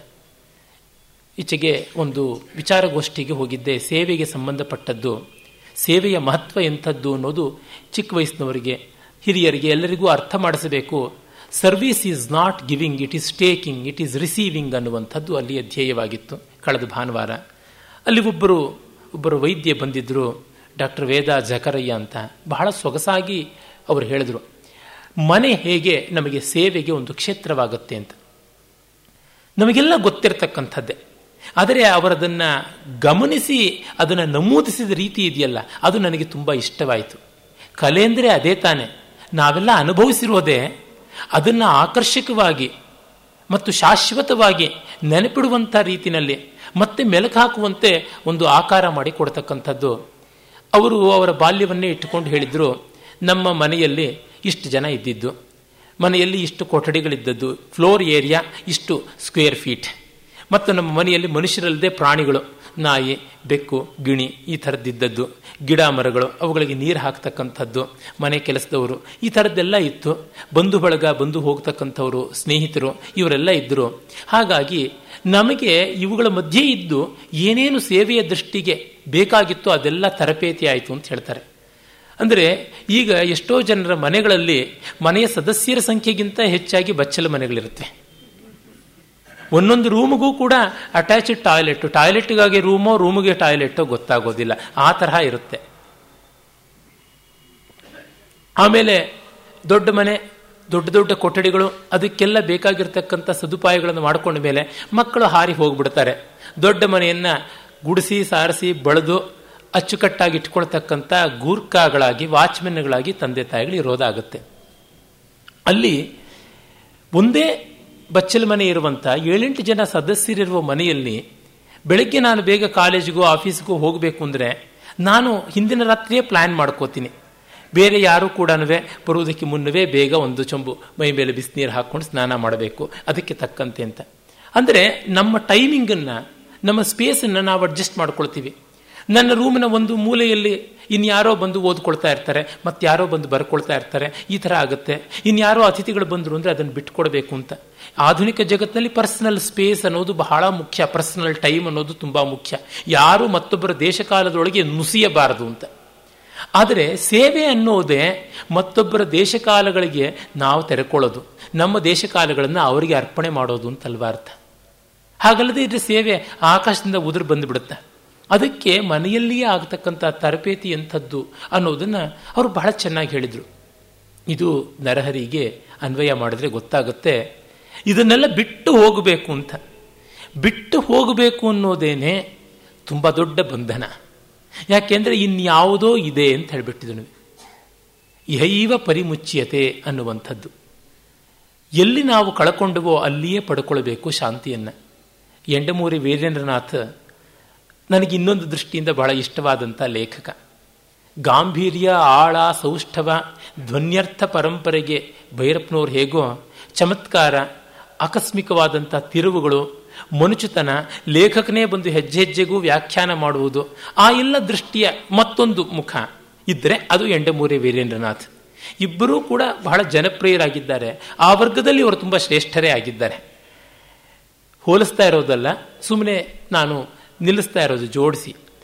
ಅವರು ಎಂಡಮೂರಿ ವೀರೇಂದ್ರನಾಥ್ ಒಂದು ಕಡೆ ಬಹಳ ಚೆನ್ನಾಗಿ ಬರೀತಾರೆ, ದುಡ್ಡು ಟು ದಿ ಪವರ್ ಆಫ್ ದುಡ್ಡು ಅನ್ನುವ ಅವರ ಕಾದಂಬರಿಯಲ್ಲಿ.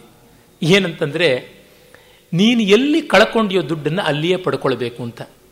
ಕಥಾನಾಯಕ ತಾನು ಹಣವನ್ನು ಹೆಚ್ಚು ಮಾಡಿಕೊಳ್ಬೇಕು ಅಂತ ಹೇಳಿಬಿಟ್ಟಿದ್ರೂ ಒಂದು ಜೂಜು ಕಟ್ಟೆಗೆ ದುಡ್ಡು ಹಾಕಿರ್ತಾನೆ, ಅಲ್ಲಿ ಕಳ್ಕೊಳ್ತಾನೆ. ಆಮೇಲೆ ಅವನು ಹೊಳೆಯುತ್ತೆ, ನಾವು ವಸ್ತುವನ್ನು ಎಲ್ಲಿ ಕಳ್ಕೊಂಡವೋ ಅಲ್ಲೇ ಪಡ್ಕೊಳ್ಬೇಕು ಅಂತ, ಈ ದುಡ್ಡನ್ನು ಅಲ್ಲಿಂದಲೇ ಪಡ್ಕೊಳ್ತೀನಿ ಅಂತ ಅದನ್ನು ಸ್ಟಡಿ ಮಾಡಿ ಹೋಗ್ತಾನೆ ಅಂತ. ಯಾಕೆಂದರೆ ಮನಃಶಾಂತಿಯನ್ನು ಮನೆಯಲ್ಲಿ ಕಳ್ಕೊಂಡ್ವಿ ಅಂದರೆ ಮನೆಯಲ್ಲಿಯೇ ಮನಃಶಾಂತಿಯನ್ನು ಪಡೆಯೋ ಪ್ರಯತ್ನ ಪಡಬೇಕು, ಇನ್ನೆಲ್ಲಿಯಲ್ಲಿಯೋ ಪಡೆಯೋಕ್ಕೆ ಹೋದರೆ ಅಲ್ಲ.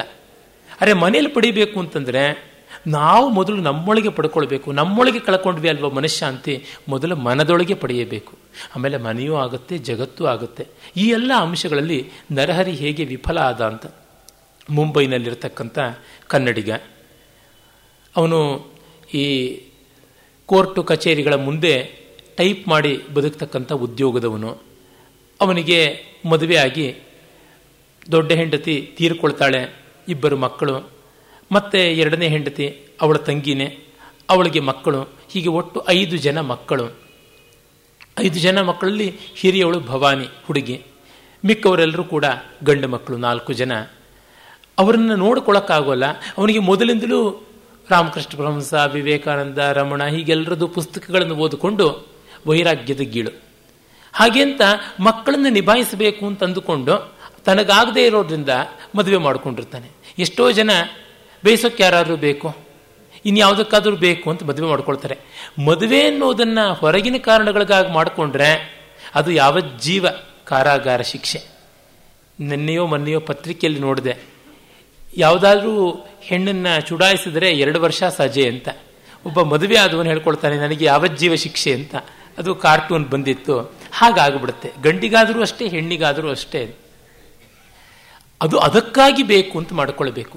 ಹಾಗಲ್ಲವಾದರೆ ಅಡುಗೆ ಮಾಡೋದಕ್ಕೆ ಯಾರೂ ಇಲ್ಲ ಅಂದರೆ ಅಡುಗೆಯವ್ರಿಗಾಗಿ ಮದುವೆ ಅಂತಂದರೆ ಆ ವ್ಯಕ್ತಿಗೂ ಅನ್ಯಾಯವಾಗುತ್ತೆ, ಮತ್ತು ಇವರಿಗೆ ತೃಪ್ತಿನೂ ಸಿಗೋಲ್ಲ.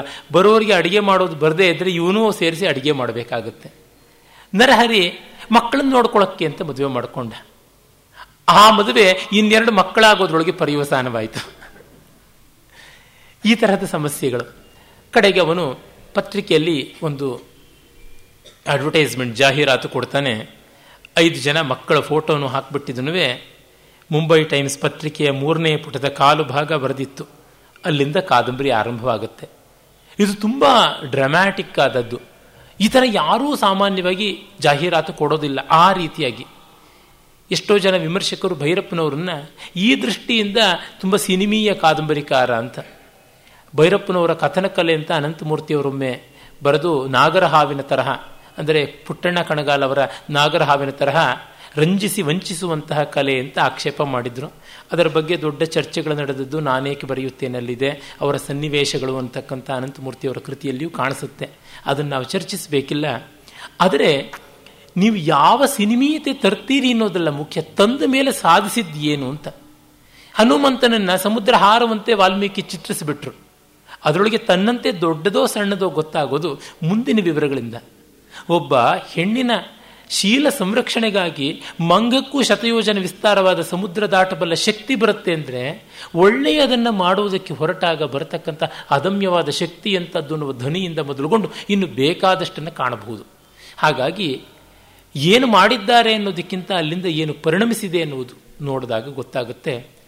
ಈ ಮಕ್ಕಳನ್ನಷ್ಟು ಜನನು ದತ್ತು ಕೊಡಬೇಕು ಅಂತ ತೀರ್ಮಾನ ಮಾಡ್ಕೋತಾನೆ.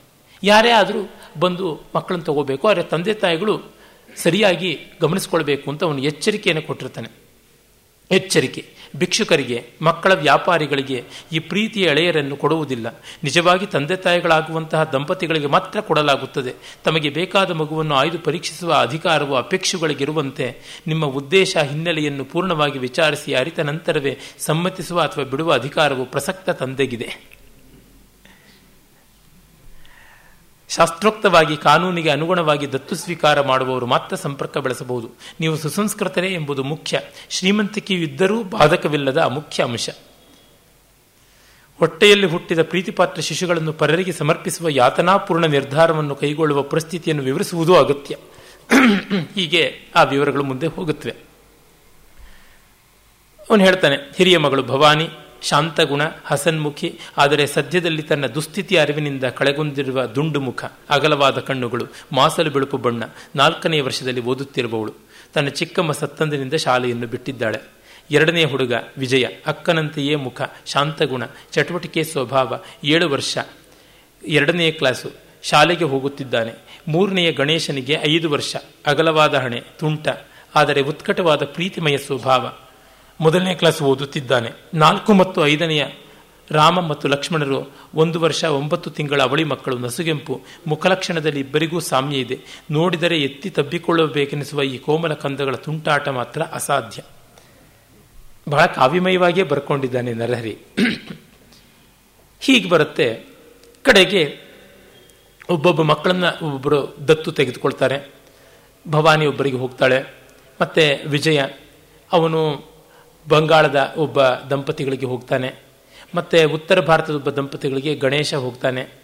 ರಾಮನನ್ನು ಮತ್ತ ಒಬ್ಬರು ದತ್ತು ತಗೊಳ್ತಾರೆ, ಲಕ್ಷ್ಮಣನನ್ನು ಗುಜರಾತಿಗಳೊಬ್ಬರು ತಗೋತಾರೆ.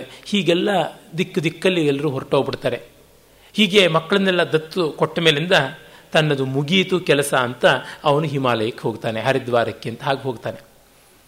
ಹಾಗೆ ಹೋದ ಮೇಲೆ ಅಲ್ಲಿ ಅವನು ಸನ್ಯಾಸ ದೀಕ್ಷೆಯನ್ನು ತೆಗೆದುಕೊಳ್ಬೇಕು ಅಂತ ಬಹಳ ಸೊಗಸಾಗಿದೆ. ಅವನು ಆ ತರಹದ ಒಂದು ಸನ್ಯಾಸಕ್ಕೆ ಮುಂದೆ ಮಾಡಿಕೊಂಡ ತಕ್ಷಣವೇ ಅಲ್ಲಿಯ ಗುರುಗಳು ಅವನಿಗೆ ಕೊಟ್ಟದ್ದು ಒಂದೇ, ನೀನು ಈ ಒಂದು ಲಕ್ಷ್ಮಣ ಝೂಲ ಇದೆಯಲ್ಲ, ಅದರ ಪಕ್ಕ ಹರಿತಕ್ಕಂಥ ಲಕ್ಷ್ಮಣ ಝೂಲ ಕೆಳಗೇ ಹರಿತಕ್ಕಂಥ ಗಂಗಾ ನದಿಯಲ್ಲಿ ಈಜಬೇಕು. ಆದರೆ ನೀನು ಈಜೋದು ಅಂದರೆ ಇದ್ದ ಜಾಗದಲ್ಲಿರಬೇಕು ಅಥವಾ ಈಜಿಕೊಂಡು ಮೇಲಕ್ಕೆ ಹೋಗಬೇಕು. ದಡವನ್ನು ಹತ್ತಿ ಮಾತ್ರ ನಡೆದುಕೊಂಡು ಬರಬಾರ್ದು. ಗುರು ಮೇಲೆಗಡೆ ಇರ್ತಾನೆ, ಅಂದರೆ ರುದ್ರಪ್ರಯಾಗ, ದೇವಪ್ರಯಾಗ ಆ ಕಡೆಗೆ ಇರ್ತಾನೆ. ಅಲ್ಲಿಗೆ ನೀನು ಬರಬೇಕು. ಆದರೆ ಎಷ್ಟು ಕಷ್ಟವಾದರೂ, ಪ್ರವಾಹದಲ್ಲಿ ನೀನು ಕೊಚ್ಚಿಕೊಂಡು ಹೋದರೂ ನೀರಿನಲ್ಲಿಯೇ ಈಜಿ ಮತ್ತೆ ನೀನು ನನ್ನ ಬಳಿ ಬರಬೇಕಲ್ಲದೆ ದಡದಿಂದ ನೀನು ನಡೆದು ಬರಬಾರ್ದು ಅಂತ ಹೇಳ್ಬಿಟ್ಟು. ಇದು ಭೈರಪ್ಪನವರ ಅತ್ಯದ್ಭುತವಾದ ಪ್ರತಿಭೆಯ ಸ್ವರೂಪ ಅಂತ ಅನಿಸುತ್ತೆ. ಈ ಥರದ ಒಂದು ಯೋಗ, ಈ ಥರದ ಒಂದು ಸಾಧನಾ ಪಥ ಅನ್ನೋದು ಸಾಧ್ಯ ಅಂತ ತೋರ್ಪಡಿಸ್ಕೊಡ್ತಾರೆ. ಯಾಕೆ ಅಂದರೆ ನೀರಿನಲ್ಲಿ ಅದು ಹರಿತಕ್ಕಂಥ ಗಂಗಾ ನದಿ, ಪ್ರವಾಹದ ವಿರುದ್ಧ ಈಜಬೇಕು. ಅವನು ಅದು ಸಾಧ್ಯ ಇಲ್ಲ ಅಂತ ಸನ್ಯಾಸ ತೆಗೆದುಕೊಂಡು ಬೋರ್ಡ್ ಬಂದಿದ್ದು. ಸಂಸಾರದ ಈ ಓಘದ ವಾಹಿನಿಯಲ್ಲಿ ಈಜಲಾಗದೆ ಬರ್ತಾ ಇರೋದು. ದಾಸರು ಹೇಳಲಿಲ್ವೇ, ಈಸಬೇಕು ಇದ್ದು ಜಯಿಸಬೇಕು ಅಂತ. ಅದು ಲಿಟ್ರಲ್ ಸೆನ್ಸಲ್ಲಿ ಇಲ್ಲಿ ಮಾಡ್ತಾ ಇದ್ದಾರೆ. ಅವನು ಆ ಪ್ರವಾಹಕ್ಕೆ ಎದುರಾಗಿ ಹೋಗುವಾಗ ಅವನಿಗೆ ಆಲೋಚನೆಗಳು, ಮಕ್ಕಳನ್ನು ದತ್ತು ಕೊಟ್ಟಾಯಿತು, ಅವರು ಎಲ್ಲಿರ್ತಾರೋ ಏನಾಗಿರ್ತಾರೋ, ಐದು ಜನಕ್ಕೆ ಐದು ದಿಕ್ಕಾಗಿದೆ, ಒಬ್ಬೊಬ್ಬರು ಒಂದೊಂದು ರೀತಿ ಹೇಗೆ ನೋಡ್ಕೊಳ್ತಾರೆ ಅಂತಕ್ಕಂಥದ್ದು, ತನ್ನ ಭೂತಕಾಲದ ಭವಿಷ್ಯದ ಈ ಯೋಚನೆಗಳಲ್ಲಿ ಅವನು ಕೊಚ್ಚಿ ಹೋಗ್ತಾನೆ. ಮನಸ್ಸಿನಲ್ಲಿ ದೇಹದಿಂದ ಗಂಗಾ ಪ್ರವಾಹದಲ್ಲಿ ಕೊಚ್ಚಿಕೊಂಡು ಹೋಗ್ತಾ ಇದ್ದಾನೆ. ಅಂದರೆ ಅದು ಎಷ್ಟು ಚೆನ್ನಾಗಿ ಮನಸ್ಸಿನ ಒಳಗಿನ ಆಲೋಚನಾ ಪ್ರವಾಹ, ಹೊರಗಿನ ಗಂಗಾ ಪ್ರವಾಹ. ಮನಸ್ಸು ಒಳ್ಳೆಯದು ಕೆಟ್ಟದ್ದು ಅಂತ ಏನೂ ಇಲ್ಲ. ಹಾಗೆ ಗಂಗೆಯಲ್ಲಿ ಒಳ್ಳೆಯದು ಕೆಟ್ಟದ್ದು ಅಂತ ಏನೂ ಇಲ್ಲ. ನೀರು ಶುದ್ಧವಾದದ್ದು, ಏನೂ ತೊಂದರೆ ಇಲ್ಲ. ಆದರೆ ಕೊಚ್ಚಿಕೊಂಡು ಹೋದಾಗ ಮಾತ್ರ ನಾವು ತೊಂದರೆಗೊಳಗಾಗ್ತೀವಿ. ಅದು ಗಂಗಾ ಪ್ರವಾಹವೇ ಆಗಿರ್ಬೋದು, ತೊಂದರೆ ಆಗುತ್ತೆ. ಅದು ನಮ್ಮದೇ ಮನಸ್ಸಾಗಿರ್ಬೋದು, ಆಲೋಚನೆಗಳ ಪ್ರವಾಹದಲ್ಲಿ ಕೊಚ್ಚಿ ಹೋದಾಗ ತೊಂದರೆ ಆಗುತ್ತೆ. ಮತ್ತೆ ಅದಕ್ಕೆ ಹೇಗೆ ಬರಬೇಕು? ಅದೇ ಮನಸ್ಸಿನಲ್ಲಿಂದಲೇ ಬರಬೇಕು. ಈ ಸಂದರ್ಭದಲ್ಲಿ ಒಂದು ಮಾತನ್ನು ಹೇಳ್ತೀನಿ, ಎಷ್ಟೋ ಜನ ಅದನ್ನು ಮಾಡ್ತಿರ್ಬೋದು. ನಾನು ಸಾಮಾನ್ಯವಾಗಿ ಆಲೋಚನೆ ಮಾಡ್ತಾ ಇರುವಾಗ ಮಧ್ಯದಲ್ಲಿ ನಿಲ್ಲಿಸ್ಕೊಂಡು ಈ ಆಲೋಚನೆ ಹೇಗೆ ಬಂತು ಅಂತ ವಾಪಸ್ ಬರೋದಕ್ಕೆ ಪ್ರಯತ್ನ ಪಡ್ತೀನಿ. ಆಗ ನಮಗೆ ಗೊತ್ತಾಗುತ್ತೆ ಮನಸ್ಸಿನ ಕಪ್ಪೆಯಂತೆಯೋ ಹಕ್ಕಿಯಂತೆಯೋ ಅಲ್ಲಿ ಇಲ್ಲಿ ನೆಗೆದು ಹಾರಿ ಹೋಗುವ ರೀತಿ ಎಂಥದ್ದು ಅಂದರೆ ಎಲ್ಲಿಂದ ಎಲ್ಲಿಗೂ ಸಂಬಂಧವೇ ಇಲ್ಲ ಅಂತ ತೋರುವಂತೆ ಒಂದರಿಂದ ಒಂದು ಕಡೆಗೆ ಹಾಯ್ದು ಬರ್ತಾ ಇರುತ್ತೆ ಅಂತಂದರೆ ಇದೆಷ್ಟು ವಿಕ್ಷಿಪ್ತವಾದದ್ದು ಮನಸ್ಸಿನ ರೀತಿ ಅಂತ ಗೊತ್ತಾಗುತ್ತೆ. ಮತ್ತು ಹೀಗೆ ಮಾಡುವ ಮೂಲಕವಾಗಿ ನಮ್ಮ ಆಲೋಚನೆಗಳಲ್ಲಿ ಒಂದು ತರ್ಕ ಸಾಮಂಜಸ್ಯ ಇದೆಯಾ, ವ್ಯವಸ್ಥೆ ಇದೆಯಾ ಅಂತಲೂ ನೋಡ್ಕೊಳ್ಳೋದಕ್ಕಾಗುತ್ತೆ. Retracing the path of mind, ಅದು ರಿವೈಂಡ್ ಮಾಡ್ಕೊಳ್ತಕ್ಕಂಥದ್ದು ಮನಸ್ಸನ್ನು ಹಾಗಾಗಿ ಮಾಡೋದಾಗತ್ತೆ. ಹೀಗೆ ನೋಡಿದಾಗ ನಮಗೆ ಗೊತ್ತಾಗುತ್ತೆ ನಾವು ಎಲ್ಲಿ ನಿಂತಿದ್ದೀವಿ ಅಂತ. ಇವನು ಹಾಗೆ ಮನಸ್ಸಿನಲ್ಲಿ ಕೊಚ್ಚಿಕೊಂಡು ಹೋದಂತೆ ವಾಪಸ್ ಹೇಗೆ ಬರಬೇಕು, ಹಾಗೆ ನೀರಿನಲ್ಲಿ ಕೊಚ್ಚಿಕೊಂಡು ಹೋದಾಗ ಮತ್ತೆ ವಾಪಸ್ ಆ ಜಾಗಕ್ಕೆ ಬರಬೇಕು. ಇಲ್ಲಿ ಮಾಡಬೇಕು ಅಂದರೆ ಗಟ್ಟಿಯಾದ ಜ್ಞಾಪಕ ಶಕ್ತಿ ಇರಬೇಕು. ಯಾವ ಪಾಯಿಂಟಿಂದ ಯಾವ ಪಾಯಿಂಟಿಗೆ ಬಂದ್ವಿ ಅಂತ ನಾವು ಸ್ಮೃತಿಯನ್ನು ಹಿಡ್ಕೊಂಡು ಬರಬೇಕು. ಇಲ್ಲಿ ಮೊದಲು ಎಲ್ಲಿದ್ದೀವಿ ಅಲ್ಲಿಂದ ಕೆಳಕ್ಕೆ ಜಾರಿ ಹೋಗಿದ್ದೀವಿ ಪ್ರವಾಹದಲ್ಲಿ ಅಂದರೆ ಈಜಿ ಬರೋದಕ್ಕೆ ತೋಳಿನ ಶಕ್ತಿ ಬೇಕು. ಒಟ್ಟಿನಲ್ಲಿ ಶಕ್ತಿ ಇಲ್ಲದೆ ಇದ್ದರೆ ಏನು ಪ್ರಯೋಜನ ಇಲ್ಲ. ಅದನ್ನೇ ಶಾಸ್ತ್ರಗಳು ಹೇಳುತ್ತವೆ, ಅಶಕ್ತನಿಗೆ ಯೋಗ ಅಲ್ಲ ಅಂತ. ಗಾಂಧೀಜಿಯವರೇ ಒಂದು ಕಡೆ ಹೇಳ್ತಾರೆ, ಸತ್ಯಾಗ್ರಹವನ್ನು ಹೇಡಿಗಳು ಮಾಡುವಂಥದ್ದಲ್ಲ, ತುಂಬ ಬಲಶಾಲಿಗಳಿಗೆ ಇರತಕ್ಕಂಥದ್ದು ಅಂತ. ಇವನು ಹಾಗೆ ಕೊಚ್ಚಿಕೊಂಡು ಹೋಗ್ತಾ ಇರ್ತಾನೆ. ಅಲ್ಲಿ ಬಾರಾಮಾಸಿ ಮಹಾರಾಜ್ ಅಂತ ಒಬ್ಬರನ್ನು ನೋಡುವುದು ಬರುತ್ತೆ, ಅದು ಕೇದಾರದಲ್ಲಿ ಅವರು ಸನ್ಯಾಸಿಗಳನ್ನು. ಆ ವಿವರಗಳು ಬಹಳ ಚೆನ್ನಾಗಿವೆ, ಮೂಲದಲ್ಲಿಯೇ ಓದಬೇಕಾದದ್ದು. ನಾನು ಆ ವಿವರಗಳನ್ನೆಲ್ಲ ಹೇಳುವುದಕ್ಕೆ ಹೋಗುವುದಿಲ್ಲ, ಅದು ಮತ್ತೆ ಹೇಳಿ ಮುಗಿಸುವಂಥದ್ದು ಕೂಡ ಅಲ್ಲ. ಅಲ್ಲಿಯ ಸನ್ಯಾಸಿಗಳ ಕ್ರಮ ಹೇಗೆ, ಆ ಹಿಮಾಲಯದಲ್ಲಿ ಹೇಗೆ ಓಡಾಡ್ತಾ ಇರ್ತಾರೆ ಅಂತ. ನಮಗೆ ನಾಲ್ಕು ನಾಲ್ಕು ಸ್ವೆಟರ್ ಹಾಕ್ಕೊಂಡ್ರೂ ಚಳಿ ಆಗುತ್ತೆ, ಮೂಳೆಯನ್ನು ಕೊರೆದುಕೊಂಡು ಹೋಗುತ್ತೆ ಅಂದರೆ ಅವರು ಅವಧೂತರಾಗಿ ಕೌಪೀನ ಮಾತ್ರರಾಗಿ ನಡೀತಾ ಇರ್ತಾರೆ. ಅದು ಹೇಗೆ ಸಾಧ್ಯ? ಅಭ್ಯಾಸವೇ, ಮತ್ತಿನ್ಯಾವುದೂ ಅಲ್ಲ. ಬಾರಾಮಾಸಿ ಅಂತ ಕರೆಯೋದಕ್ಕೆ ಕಾರಣ ಏನಂದರೆ, ಸಾಮಾನ್ಯ ಚಳಿಗಾಲದ ಆರಂಭದಲ್ಲಿಯೇ ಕೇದಾರ ಬದರಿಯಿಂದ ಕೆಳಕ್ಕೆ ಬಂದುಬಿಡ್ತಾರೆ. ಆದರೆ ಯಾವ ಸನ್ಯಾಸಿಗಳು ಅಂಥ ತೀವ್ರವಾದ ಚಳಿಗಾಲದಲ್ಲಿಯೂ ಹಿಮಾಲಯದ ಮೇಲ್ತುದಿಯನ್ನು ಬಿಟ್ಟಿಲ್ಲದೆ ಅಲ್ಲಿಯೇ ನೆಲೆಸಿರ್ತಾರೋ ಅಂಥವ್ರನ್ನ ಬಾರಾಮಾಸಿ ಮಹಾರಾಜ್ ಅಂತ ಕರೀತಾ ಇರ್ತಾರೆ. ಅಂಥವ್ರ ಹತ್ತಿರ ಅವನಿದ್ದವನು, ಆದರೆ ಅವನಿಗಾಗೋದಿಲ್ಲ. ಎಂಥ ಸಾಧನೆ ಅಂತ ಮಾಡೋದಕ್ಕೆ ಹೇಳಿರ್ತಾರೆ, ಅದು ಕೂಡ ಆಗೋದಿಲ್ಲ. ಕೊಚ್ಚಿಕೊಂಡವನು ಈ ಋಷಿಕೇಶದಿಂದ ಹರಿದ್ವಾರಕ್ಕೆ, ಹರಿದ್ವಾರದಿಂದ ಮತ್ತೂ ಕೆಳಗೆ ಬಂದು ದಡ ಹಿಡಿದು ನಡ್ಕೊಂಡು ಹೋಗೋದು ಅಂತಂದರೆ ತತ್ಕ್ಷಣ ಗೊತ್ತಾಗ್ಬಿಡುತ್ತೆ ಇದು ದಾರಿ ಅಲ್ಲ ಅಂತ. ಆಮೇಲೆ ಬೇರೊಬ್ಬ ಸನ್ಯಾಸಿಗಳ ಜೊತೆಗೆ ಸೇರಿಕೊಂಡು ಮತ್ತೂ ಕೆಳಕ್ಕೆ ಬರ್ತಾನೆ. ಈ ಕೆಳಕ್ಕೆ ಅನ್ನೋದು ತುಂಬ ಅರ್ಥಪೂರ್ಣವಾಗಿದೆ. ಆ ಬಾರಾಮಾಸಿ ಮಹಾರಾಜವರು ನೀರು ಗಡ್ಡೆ ಕಟ್ಟುವ ಜಾಗದಲ್ಲಿ ಇರ್ತಾರೆ. ಅದು ಏನರ್ಥ? ಮನಸ್ಸು ಎಲ್ಲಿ ಪ್ರಜ್ಞಾನ ಘನ ಅಂತ ಅನ್ನೋ ಸ್ಥಿತಿ ಬರುತ್ತೋ ಅಲ್ಲಿರ್ತಾರೆ ಅಂತ. ಮನಸ್ಸು ಹರಿಯುವಂಥ ಜಾಗ ಅಂದರೆ ಚಂಚಲವಾಗುವಂಥ ಜಾಗ.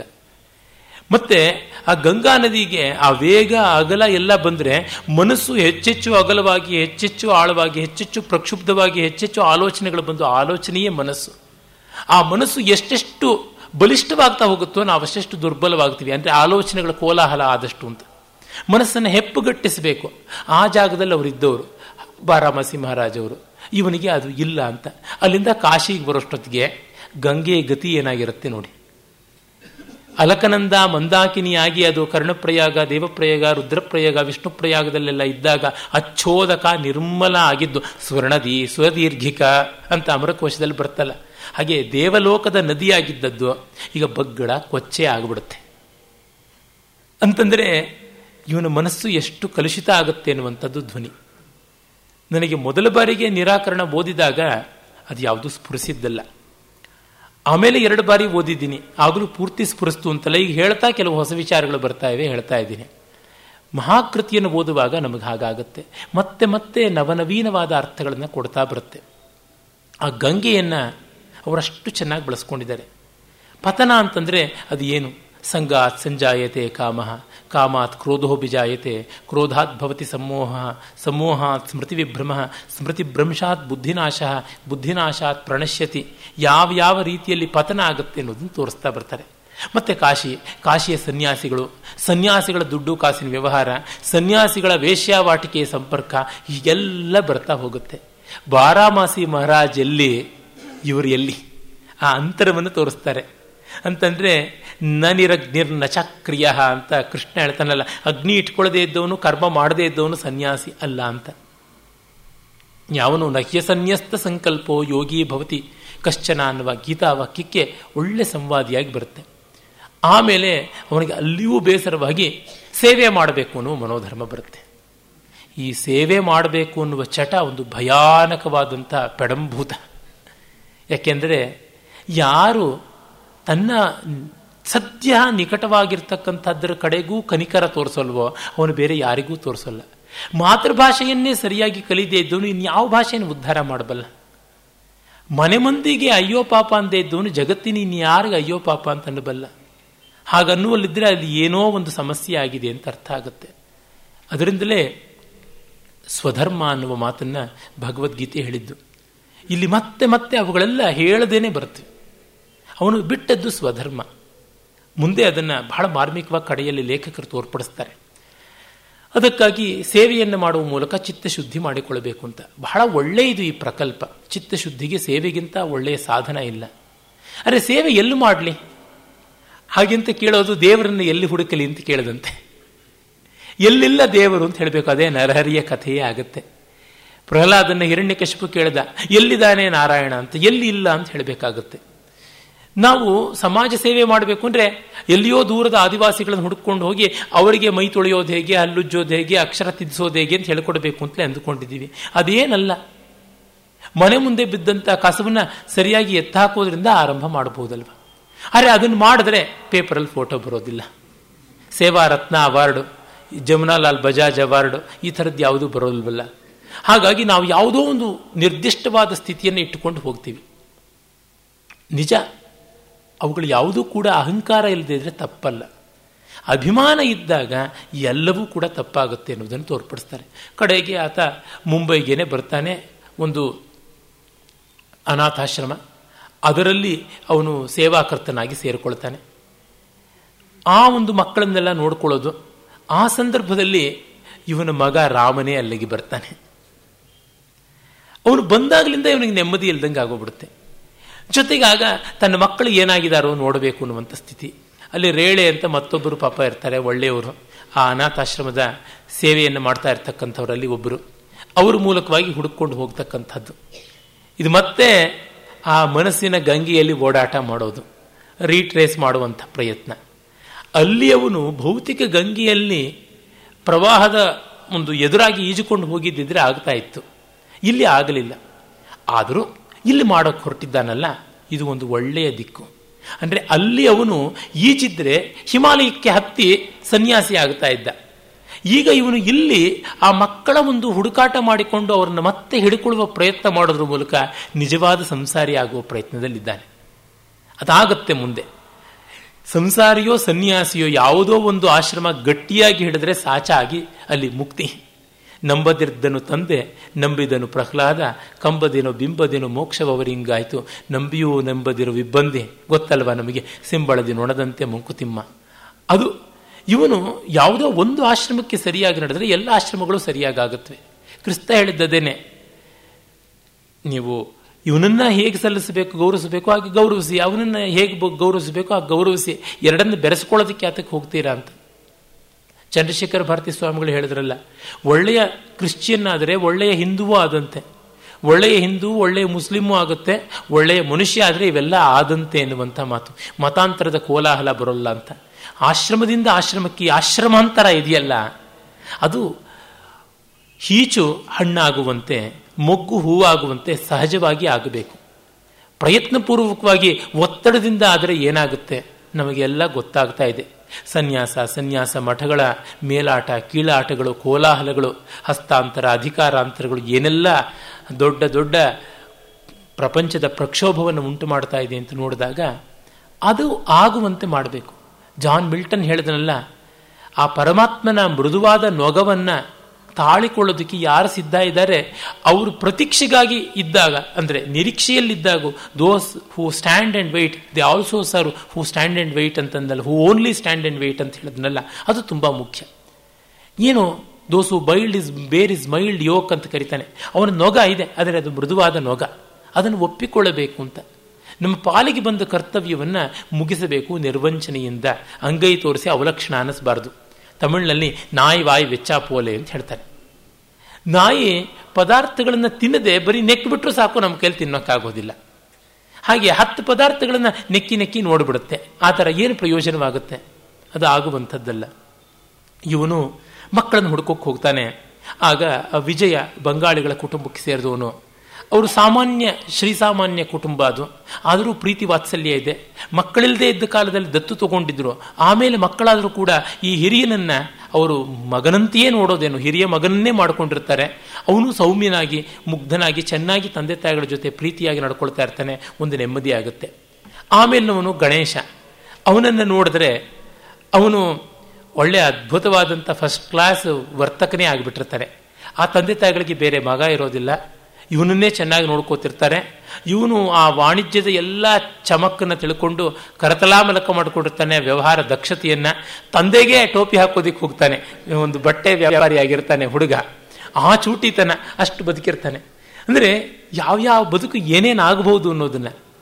ಆದರೆ ಪಾಪ ಲಕ್ಷ್ಮಣ ಆ ಮಗು, ಯಾವ ಗುಜರಾತಿಯವರು ದತ್ತು ತಗೊಂಡಿರ್ತಾರೆ, ಅವರು ಮತ್ತೊಂದು ಮಗು ಆದಾಗ ಇನ್ನೊಂದು ಮಗು ಆದಾಗ ಆ ಎರಡು ಮಕ್ಕಳಿಗೆ ಆಸ್ತಿ ಕೊಡಬೇಕು, ಇದು ಬಂದು ಅಡ್ಡ ಆಗುತ್ತೆ ಅಂತ ಹೇಳಿಬಿಟ್ಟಿದನುವೇ ಅದನ್ನು ಗಲ್ಫ್ ಕಂಟ್ರೀಸ್ ಕಡೆಗೆ ರವಾನೆ ಮಾಡಿಬಿಡ್ತಾರೆ.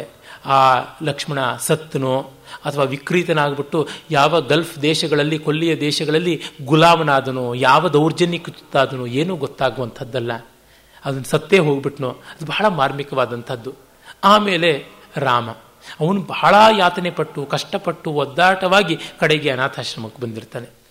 ಅದೇ ಹೊತ್ತಿಗೆ ಅವಳು ದೊಡ್ಡ ಮಗಳು ಭವಾನಿ ಕೂಡ ಬರ್ತಾಳೆ. ಅವಳು ಪಾಪ ನಾಲ್ಕನೇ ಕ್ಲಾಸ್ ಓದ್ತಾ ಇದ್ದಾಗ ಈ ಎಲ್ಲ ತಬ್ಬಲಿ ಮಕ್ಕಳನ್ನು ತಾನು ತಾಯಿ ಸ್ಥಾನದಲ್ಲಿ ನಿಂತು ಏನೋ ಕಷ್ಟಪಟ್ಟು ನಿಭಾಯಿಸುವಂಥ ಪ್ರಯತ್ನ ಪಟ್ಟಿರ್ತಾಳೆ. ಅವಳೀಗ ತಂದೆಗೆ ಎದುರಾಗ್ತಾಳೆ. ಆಗ ಅವಳು ಹೇಳ್ತಾಳೆ ತಂದೆಗೆ, ನೀನು ಮಾಡಿದ್ದು ತಪ್ಪಾಯಿತು ಅಂತ ಅವನಿಗೆ ಮನದಟ್ಟು ಮಾಡಿಕೊಡ್ತಾಳೆ. ಅವನಿಗೆ ಅನಾಥಾಶ್ರಮದಲ್ಲಿ ನೆಮ್ಮದಿ ಇಲ್ಲ, ತನ್ನ ಮಕ್ಕಳನ್ನು ತಾನು ಸರಿಯಾಗಿ ನೋಡ್ಕೊಳ್ಳಿಲ್ಲ, ಇನ್ನು ಈ ಅನಾಥ ಮಕ್ಕಳನ್ನು ನಾನು ಹೇಗೆ ನೋಡ್ಕೊಳ್ತೀನಿ ಅಂತ. ನಾನು ಮೊದಲೇ ಹೇಳಿದ್ನಲ್ಲ, ಚೇಳಿನ ಮಂತ್ರವೇ ಬರದೆ ಹಾವಿನ ಹುತ್ತಕ್ಕೆ ಕೈ ಹಾಕುವುದು ಹೇಗೆ ಅಂತ. ಈ ರೀತಿಯಾದಂಥ ಒದ್ದಾಟ. ಆಗ ಅವಳು ಹೇಳ್ತಾಳೆ, ನೀನು ಆಗೋಲ್ಲ ಮಕ್ಕಳನ್ನು ನೋಡ್ಕೊಳ್ಳೋಕ್ಕೆ, ಹಾಗೆ ಹೀಗೆ ಅಂತ ಅಂದುಬಿಟ್ಟಿಯಲ್ಲ, ಆದರೆ ಒಂದು ಪಕ್ಷ ನೀನೇ ಸತ್ತು ಅಮ್ಮ ಬದುಕಿದ್ದರೆ ನಮ್ಮನ್ನು ಹೀಗೆ ದತ್ತು ಕೊಡ್ತಾ ಇದ್ಲಾ ಅಂತ ಕೇಳ್ತಾಳೆ. The grandest part of the novel is that ಅಂತ ನನಗನ್ಸುತ್ತೆ. ಈ ಕಾದಂಬರಿಯ ಶಿಖರವೇ ಅದು, ಜೀವವೇ ಅದು ಅಂತ ಅನಿಸುತ್ತೆ.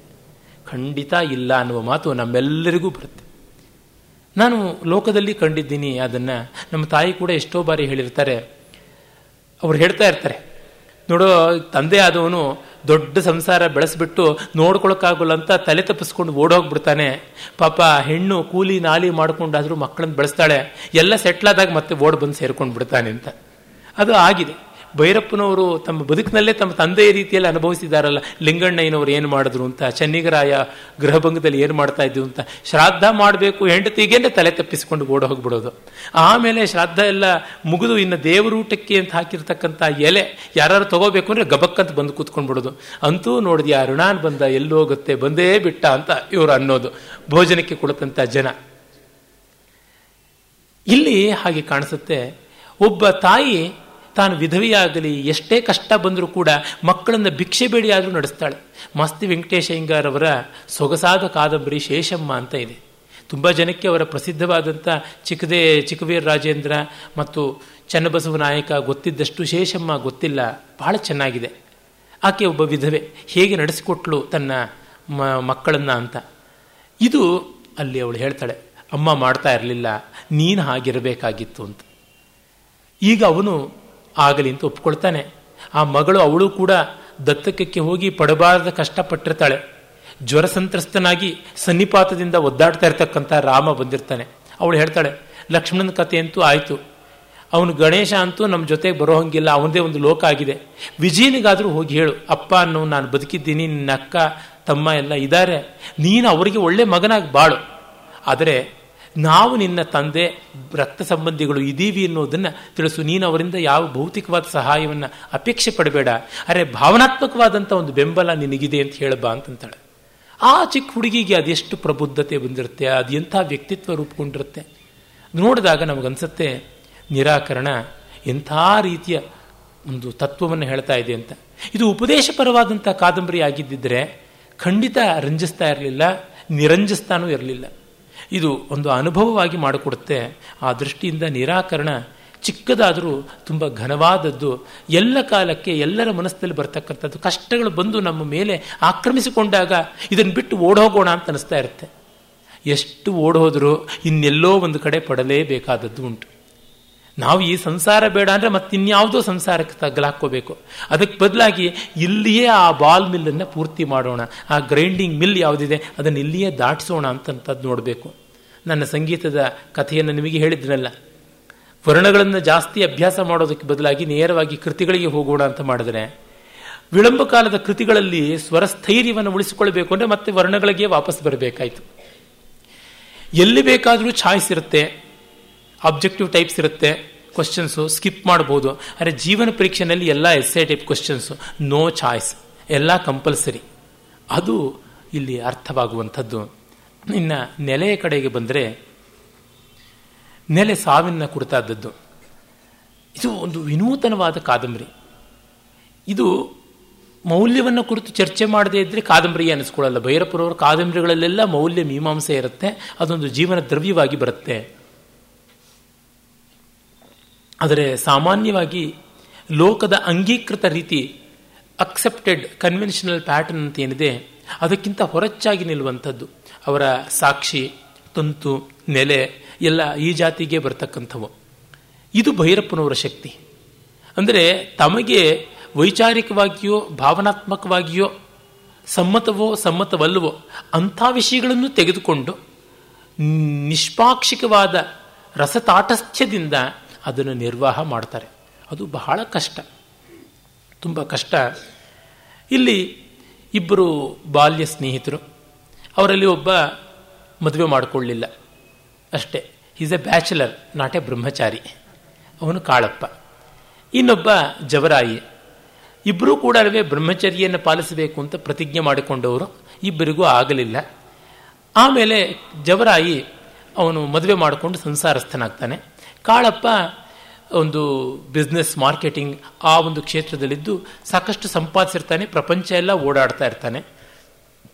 ಜವರಾಗಿ ಆದರೆ ಹಾಸನದ ಹತ್ತಿರದ ಒಂದು ಜಾಗದಲ್ಲಿ ಅವನು ಸೆಟ್ಲಾಗ್ಬಿಡ್ತಾನೆ, ಹಾಸನ, ತಿಪಟೂರು ಆ ಆಸುಪಾಸಿನಲ್ಲಿ. ಅದು ಎಂದಿನಂತೆ ಭೈರಪ್ಪನವರ ತೆಂಗಿನ ಸೀಮೆಯ ವಾತಾವರಣ ಅವರಿಗೆ ಮುಖ್ಯವಾಗಿ ಬೇಕಾದದ್ದು. ಯಾಕೆ? ಅಲ್ಲಿಯ ಜನಜೀವನ, ಅಲ್ಲಿಯ ನುಡಿತ, ಅಲ್ಲಿಯ ಭಾಷಾ ರೀತಿ, ವಾಗ್ರೂಢಿ ಇವೆಲ್ಲ ಕೂಡ ಅವರಿಗೆ ರಕ್ತಗತವಾಗಿರೋದ್ರಿಂದ ಆ ಕಥೆಗೆ ಒಂದು ಸಹಜಿಕವಾದಂಥ ನೇಪಥ್ಯ, ನ್ಯಾಚುರಾಲಿಟಿ ಅಂತ ಅನ್ನೋದನ್ನು ತಂದುಕೊಡೋಕ್ಕೆ ಸಾಧ್ಯ ಅಂತ. ಮತ್ತು ಜವರಾಯಿ ಮಗ ಕುಮಾರ, ಹೆಣ್ಮಕ್ಳಿರ್ತಾರೆ, ಒಬ್ಬನೇ ಮಗ, ಅವನು ಬೆಂಗಳೂರಿನಲ್ಲಿ ವಾಸವಾಗಿರ್ತಾನೆ. ಮಗನಿಂದ ಸ್ವಲ್ಪ ಸಹಾಯ ಬೇಕು ಅಂತ ಅಪೇಕ್ಷೆನ ತಂದೆ ಏನಾದರೂ ಮಾಡಿದ್ರೆ ಮಗ ಮದುವೆ ಆದಮೇಲೆ ಎಂಥ ಉತ್ತರ ಕೊಡಬಹುದು ಅಂಥ ಉತ್ತರವನ್ನೇ ಅವನು ಕೊಟ್ಟಿರ್ತಾನೆ. ಜವರಾಯಿ ಸತ್ತು ಹೋಗ್ಬಿಡ್ತಾನೆ, ಅವನು ಅರವತ್ತರ ಆಸುಪಾಸಿನಲ್ಲಿ ಸತ್ತು ಹೋಗ್ತಾನೆ. ಇದೇ ಸಂದರ್ಭದಲ್ಲಿ ಸಾವಿಗಿಂತ ಒಂದು ಎಂಟತ್ತು ವರ್ಷಗಳ ಮುಂಚೆ ಆತನಿಗೆ ಮತ್ತೊಬ್ಬ ಹೆಣ್ಣಿನ ಪರಿಚಯ ಆಗಿರುತ್ತೆ. ಆಕೆ ಬೇರೊಂದು ದೃಷ್ಟಿಯ ಸಂಬಂಧ, ಅದು ಬೇ ಕೇವಲ ದೈಹಿಕ ಅಂತಲ್ಲ, ಭಾವನಾತ್ಮಕವಾದ ವೈಚಾರಿಕವಾದಂಥ ಒಂದು ಸಂಬಂಧ. ಒಬ್ಬ ನರ್ಸ್ ಆಕೆ ಆಕೆ ಮದುವೆಯಾಗದೇನೆ ತಾಯಿ ಆಗಿರ್ತಕ್ಕಂಥವಳು. ಅವಳದೊಂದು ಕಥೆ. ಇದಿಷ್ಟು ಮುಖ್ಯ ಪಾತ್ರಗಳು, ಜೊತೆಗೆ ಜವರಾಯಿಯ ಹೆಂಡತಿ. ಇದಷ್ಟು ನಡೀತಕ್ಕಂಥದ್ದು ಜವರಾಯಿ ಬದುಕಿಲ್ಲದೆ ಇದ್ದಾಗಲಿಂದ ಶುರುವಾಗುವಂಥದ್ದು. ಫ್ಲ್ಯಾಶ್ ಬ್ಯಾಕ್ ಟೆಕ್ನಿಕ್ನಲ್ಲಿ ನಡೆಯುತ್ತೆ. ಜವರಾಯಿ ಸತ್ತ ಸುದ್ದಿ ಬರುತ್ತೆ, ಅಲ್ಲಿಂದ ಕಾಳಪ್ಪನ ಮನಸ್ಸಿನಲ್ಲಿ ನಡೀತಕ್ಕಂಥದ್ದು ಏನೇನಿದೆ ಅದು ಮುಖ್ಯವಾಗಿ ಬರುತ್ತೆ. ಅದಕ್ಕೆ ಸಂಬಂಧಪಟ್ಟಂತೆ ಕುಮಾರ ಮತ್ತು ಮತ್ತೊಬ್ಬ ಹೆಣ್ಣು, ಜವರಾಯಿಯ ಹೆಂಡತಿ, ಇದೆಲ್ಲ ವಿವರಗಳು ಬರ್ತವೆ. ಪಾತ್ರಗಳು ಹೆಚ್ಚಿಲ್ಲ, ಆದರೆ ಒಂದೊಂದು ಪ್ರಸ್ಫುಟವಾದದ್ದು. ಇದಷ್ಟು ಕೂಡ ಸಾವನ್ನು ಕುರಿತಂಥದ್ದು. ಹಿಂದೊಮ್ಮೆ ಭೈರಪ್ಪನವರು ಯಾವುದೋ ಒಂದು ಸಂದರ್ಶನದಲ್ಲಿ ಹೇಳಿದ್ದನ್ನು ನಾನು ಓದಿದ ನೆನಪಿದೆ.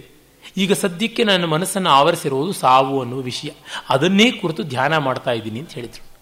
ಪಾಶ್ಚಾತ್ಯರಲ್ಲಿ, ಕಾವ್ಯ ಮೀಮಾಂಸಕರಲ್ಲಿ ಒಂದು ವಿಚಾರ ಉಂಟು, ಸಾವು ಮತ್ತು ಪಾಪ, death and sin or death and evil, ಸಾವು ಮತ್ತು ಕೇಡು, ಈ ಎರಡನ್ನ ಕುರಿತು ಗಾಢವಾಗಿ ಚಿ ಚಿಂತನೆ ಮಾಡದೆ, ಗಾಢವಾಗಿ ಸ್ಪರ್ಶಿಸದೇ ಇದ್ದರೆ ಒಂದು ಕೃತಿ ದೊಡ್ಡದಾಗೋದಿಲ್ಲ ಅಂತ. ಇದು ಅವರ ದೃಷ್ಟಿಕೋನ.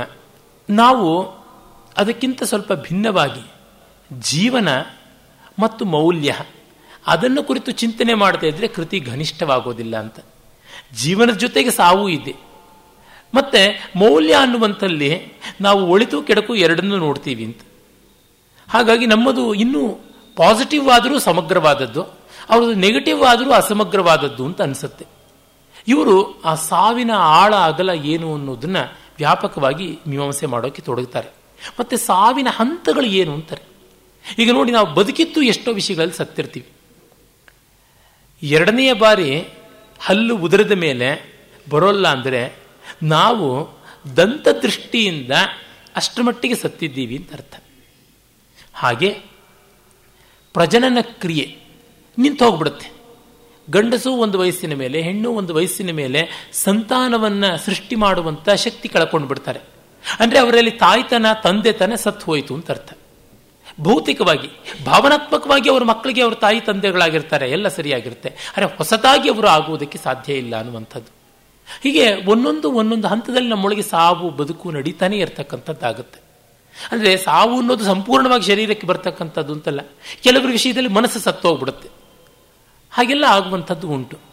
ಹೀಗೆ ಬೇರೆ ಬೇರೆಯ ಹಂತದ ಸಾವುಗಳೇನಿದೆ ಅದರ ಮೀಮಾಂಸೆಯನ್ನು ಕೂಡ ಅವರು ಮಾಡ್ತಾರೆ. ಇಂಥದ್ದೆಲ್ಲ ಉಂಟಾ ಅಂತ ನಮಗೆ ಆಶ್ಚರ್ಯವಾಗುತ್ತೆ. ಕಲೆ ಮಾಡೋಕ್ಕೆ ಹೊರಡುತ್ತವದೇ ತಾನೆ. ಬದುಕಿಗೆ ಭೂತ ಕನ್ನಡಿ ಹಾಕಿ ತೋರಿಸ್ತಕ್ಕಂಥದ್ದಲ್ವ ಕಲೆ. ಅಲ್ಲಿ ಹೆಸರುಗಳು ನೋಡಿ, ಭೈರಪ್ಪನವರು ಕಾದಂಬರಿಗಳಲ್ಲಿ ಹೆಸರುಗಳು ಅಷ್ಟು ರೊಮ್ಯಾಂಟಿಕ್ ಆಗಿರೋಲ್ಲ ಅಂದ್ಕೋತೀವಿ.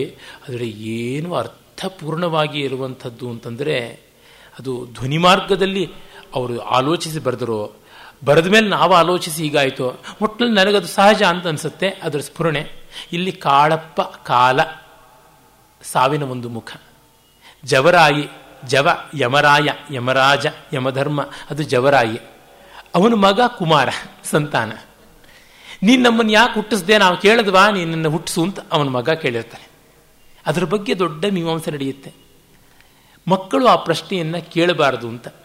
ಯಾಕೆಂದರೆ ಕಾಳಪ್ಪ ಹೇಳ್ತಾನೆ, ನಿಮ್ಮ ಅಪ್ಪನಿಗೆ ನೀನು ಹಾಗೆ ಬರೆದಿದ್ದಂತೆ ಪತ್ರ, ನಾವೇನು ನಿನ್ನನ್ನು ಕೇಳ್ಕೊಂಡು ಬಂದ್ವಾ ಹುಟ್ಟಿಸು ಅಂತ, ನೀನು ಹುಟ್ಟಿಸ್ಬಿಟ್ಟ ಮೇಲಿಂದ ನಮ್ಮೇಲೆ ಹೀಗೆ ನೀನು ಅವಲಂಬಿಸೋದು ಅಥವಾ ನಮ್ಮನ್ನು ಹೀಗೆ ದಬಾಯಿಸೋದು ಸರಿನಾ ಅಂತ. ಅದಕ್ಕೆ ಕಾಳಪ್ಪ ಹೇಳ್ತಾನೆ, ಭೈರಪ್ಪನವ್ರಿಗೆ ಮಾತ್ರ ಇಂತಹ ಉತ್ತರ ಕೊಡಿಸೋದಕ್ಕೆ ಸಾಧ್ಯ ಅನಿಸುತ್ತೆ. ಏನಂದರೆ, ನೀನು ಹಾಗೆ ಪ್ರಶ್ನೆ ಕೇಳಬೇಕು ಅಂದರೆ ಆತ್ಮಹತ್ಯೆಗೆ ಸಿದ್ಧವಾಗಿದ್ದಾಗ ಮಾತ್ರ ಕೇಳಬಹುದು. ನೀನು ಕೊಟ್ಟ ಈ ಜನ್ಮ ಬೇಡ ಅಂತ ಸಾಯೋದಕ್ಕೆ ಸಿದ್ಧನಾದಾಗ ಮಾತ್ರ ನೀನು ನಮ್ಮನ್ನು ಯಾಕೆ ಹುಟ್ಟಿಸ್ದೆ ಅಂತ ಕೇಳಬಹುದು. ನೀನು ಸಾಯೋಕ್ಕೆ ಸಿದ್ಧ ಇಲ್ಲ, ಹುಟ್ಟಿಸಿದ ಯಾತಕ್ಕೆ ಅಂತಂದರೆ ಅದು ಹೇಗೆ ಸರಿಯಾಗುತ್ತೆ ಅಂತ ಕೇಳ್ತಾರೆ. ನ್ಯಾದೃಶವಾದಂಥ ಉತ್ತರ. ಇದು ಅವರ ಕಾದಂಬರಿಗಳ ಸಾಧ್ಯತೆ.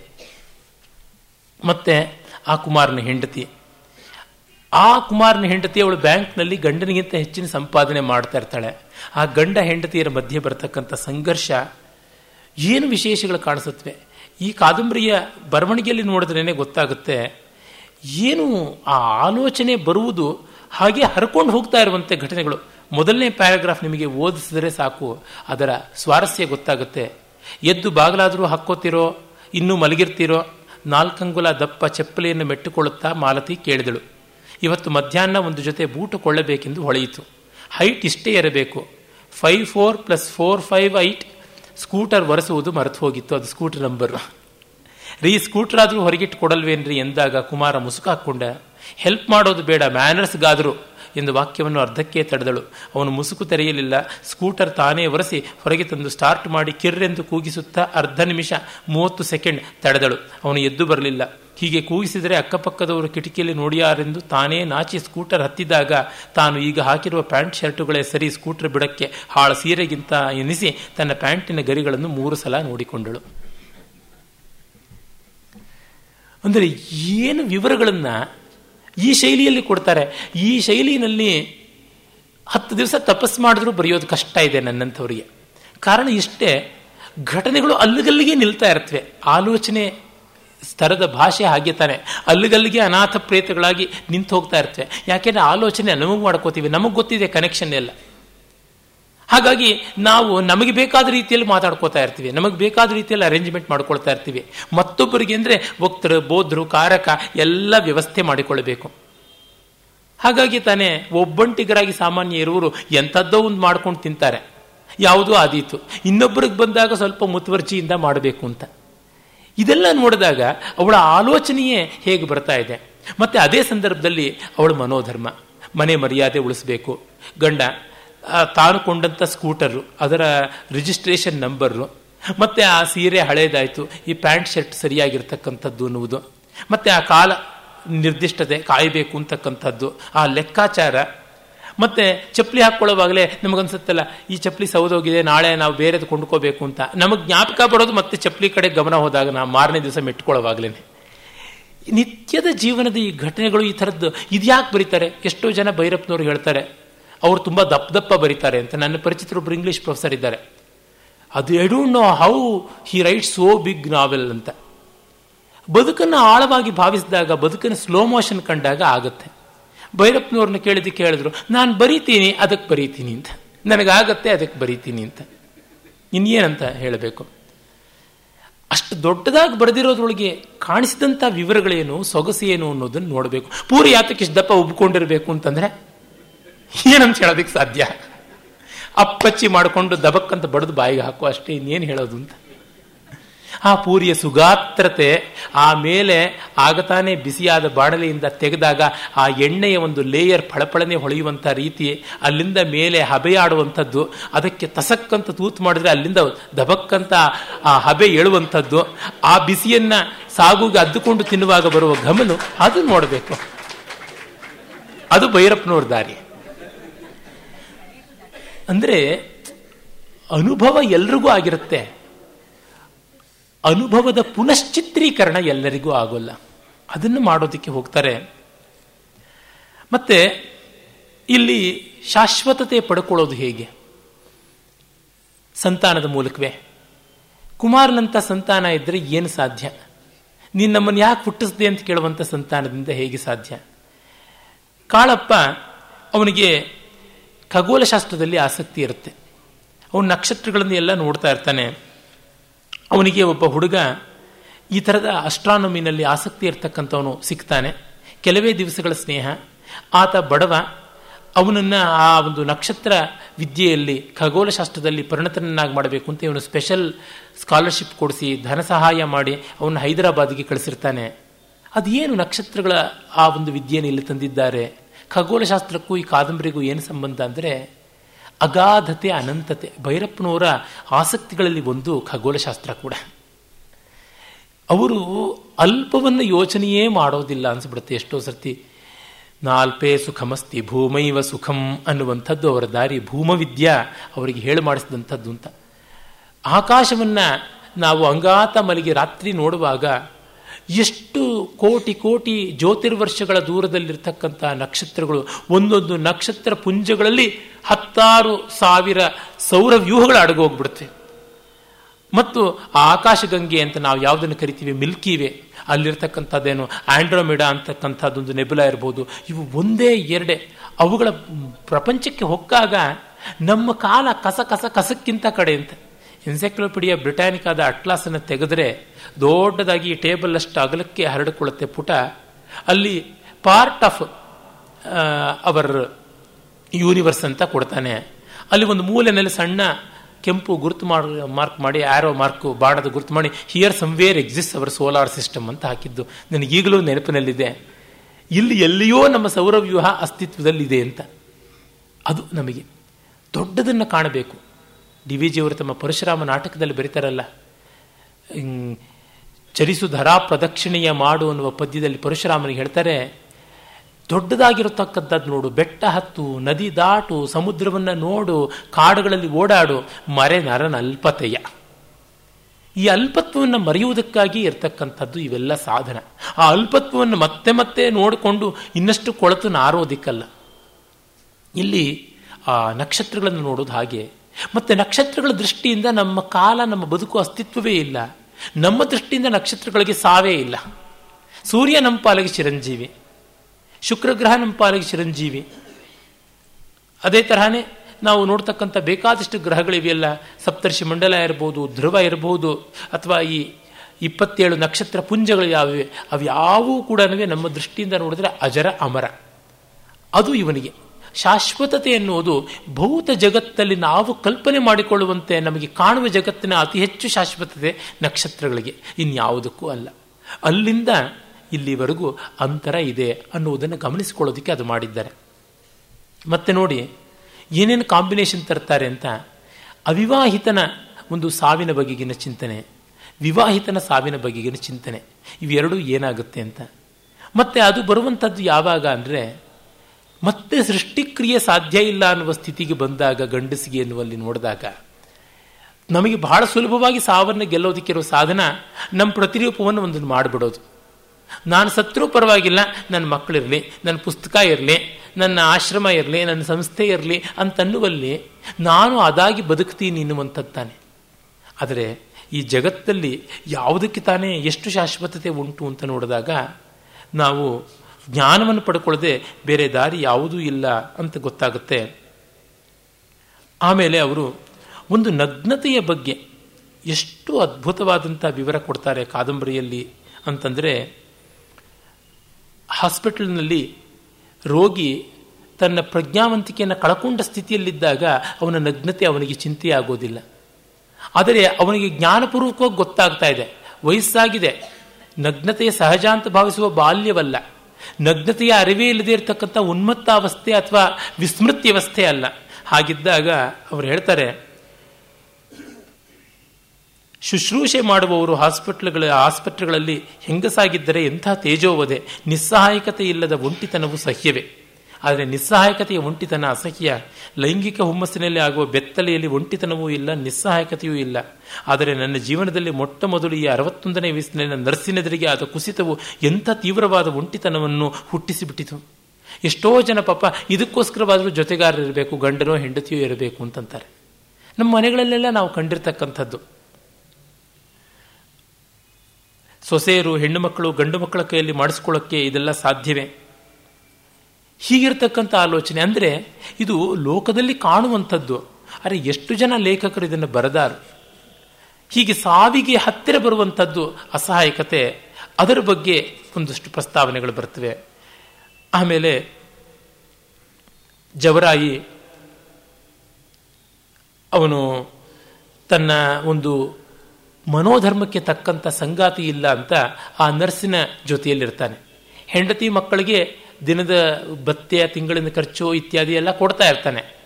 ಆದರೆ ಹೆಚ್ಚು ಕಾಲ ಕಳೆದದ್ದು ಆ ನರ್ಸಿನ ಹತ್ರ. ಆ ನರ್ಸು ಇವನಿಗೆ ಸಾಹಿತ್ಯ, ಸಂಗೀತ ಇತ್ಯಾದಿ ಅಭಿರುಚಿ, ವಿಶೇಷವಾಗಿ ಕುಮಾರವ್ಯಾಸ ಭಾರತ ಓದ್ತಕ್ಕಂಥದ್ದು ಅದು. ಅದನ್ನು ಭೈರಪ್ಪನವರು ಸರಿ ಅಂತಲೂ ಅನ್ನೋಲ್ಲ, ತಪ್ಪು ಅಂತಲೂ ಅನ್ನೋಲ್ಲ. ಹಾಗಂದರೆ ಅದು ಧರ್ಮಶಾಸ್ತ್ರ ಆಗುತ್ತೆ ಹೊರತುನುವೆ ಕಾವ್ಯಶಾಸ್ತ್ರ ಆಗೋದಿಲ್ವಲ್ಲ. ಆದರೆ ತೋರ್ಪಡಿಸ್ತಾರೆ ನಮಗೆ ಸ್ನೇಹ ಯಾವ್ಯಾವ ಹಂತದಲ್ಲಿ ಬೇಕಾಗುತ್ತೆ ಅಂತ. ಅದು ಒಂದು ಪಾಠವೂ ಆಗುತ್ತೆ. ಗಂಡ ಹೆಂಡತಿಯರಿಗೆ ಮಕ್ಕಳಾದ ಮೇಲೆ ಇನ್ನೇನಿದೆ ಮಾತಾಡೋಕ್ಕೆ ಅಂತಂದರೆ, ಅಥವಾ ಮಕ್ಕಳು ನಮಗೆ ಅದು ಮಾಡಲಿಲ್ಲ ಇದು ಮಾಡಲಿಲ್ಲ ಮತ್ತಿನ್ಯಾವುದೋ ಮಾತಾಡ್ಕೊಳ್ಳೋದಲ್ಲ, ಅವರಿಗಿವರು ಇವರಿಗವರು ಆಗಬೇಕು ಅಂತಂದರೆ ಬೇರೆಯವರ ಪ್ರಸ್ತಾವ ಇಲ್ಲದಂಥ ಒಂದು ಮಾತು ಬೇಕು.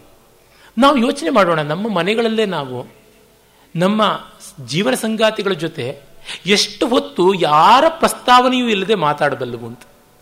ಹಾಗೆ ಮಾತನಾಡುವುದಾಗಿದ್ದರೆ ವಿವಾಹದ ಸಪ್ತಮ ಪದವನ್ನು ತುಳಿದಿದ್ದು ಸಾರ್ಥಕ, ಸಖಾ ಸಪ್ತಪದ ಅಭವ. ಹಾಗಲ್ಲದೆ ಇದ್ದರೆ ಇನ್ಯಾರ್ದೋ ರೆಫರೆನ್ಸ್ ಇಟ್ಕೊಂಡು, ನೋಡು ನಿನ್ನಾದನಿ ಏನು ಮಾಡಿಬಿಟ್ಲು, ನಿಮ್ಮ ಅಣ್ಣ ಇದ್ದಾನಲ್ಲ ಎಂಥ ಕೊರ್ಮ, ಈ ಥರದ್ದು ಮಾತುಗಳು ಬರ್ತಾ ಇದ್ದರೆ ಅದು ದಾಂಪತ್ಯ ಪಥ್ಯವಲ್ಲ ಅಂತ ಅರ್ಥ.